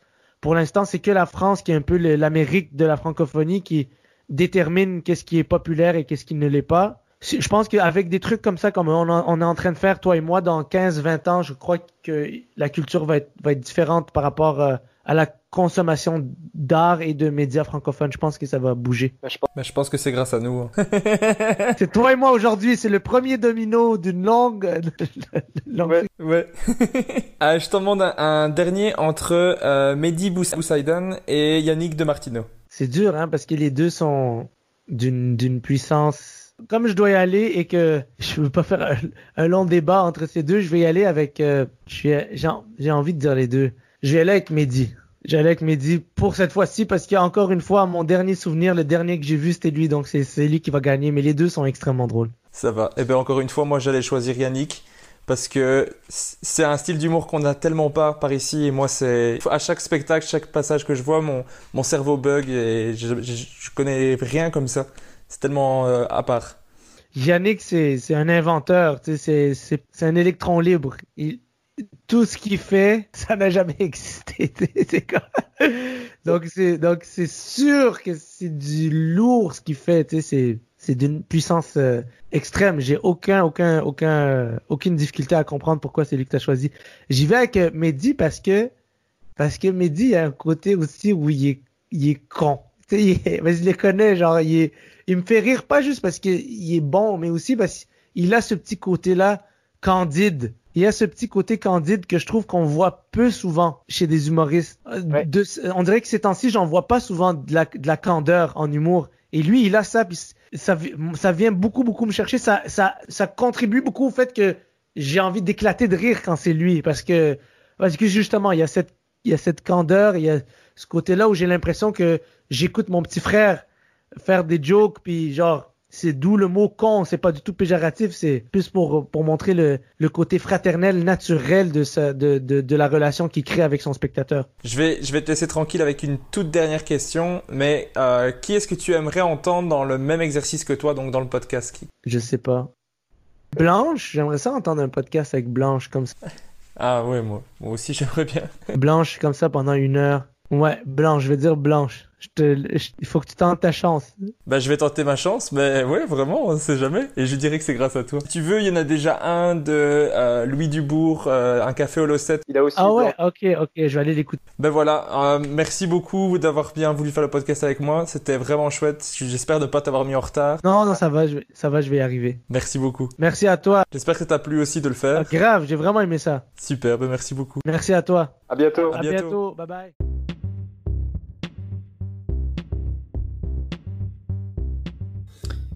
Merci d'avoir écouté Humeur humoristique. N'hésitez pas à donner votre avis, à vous abonner et à le partager autour de vous.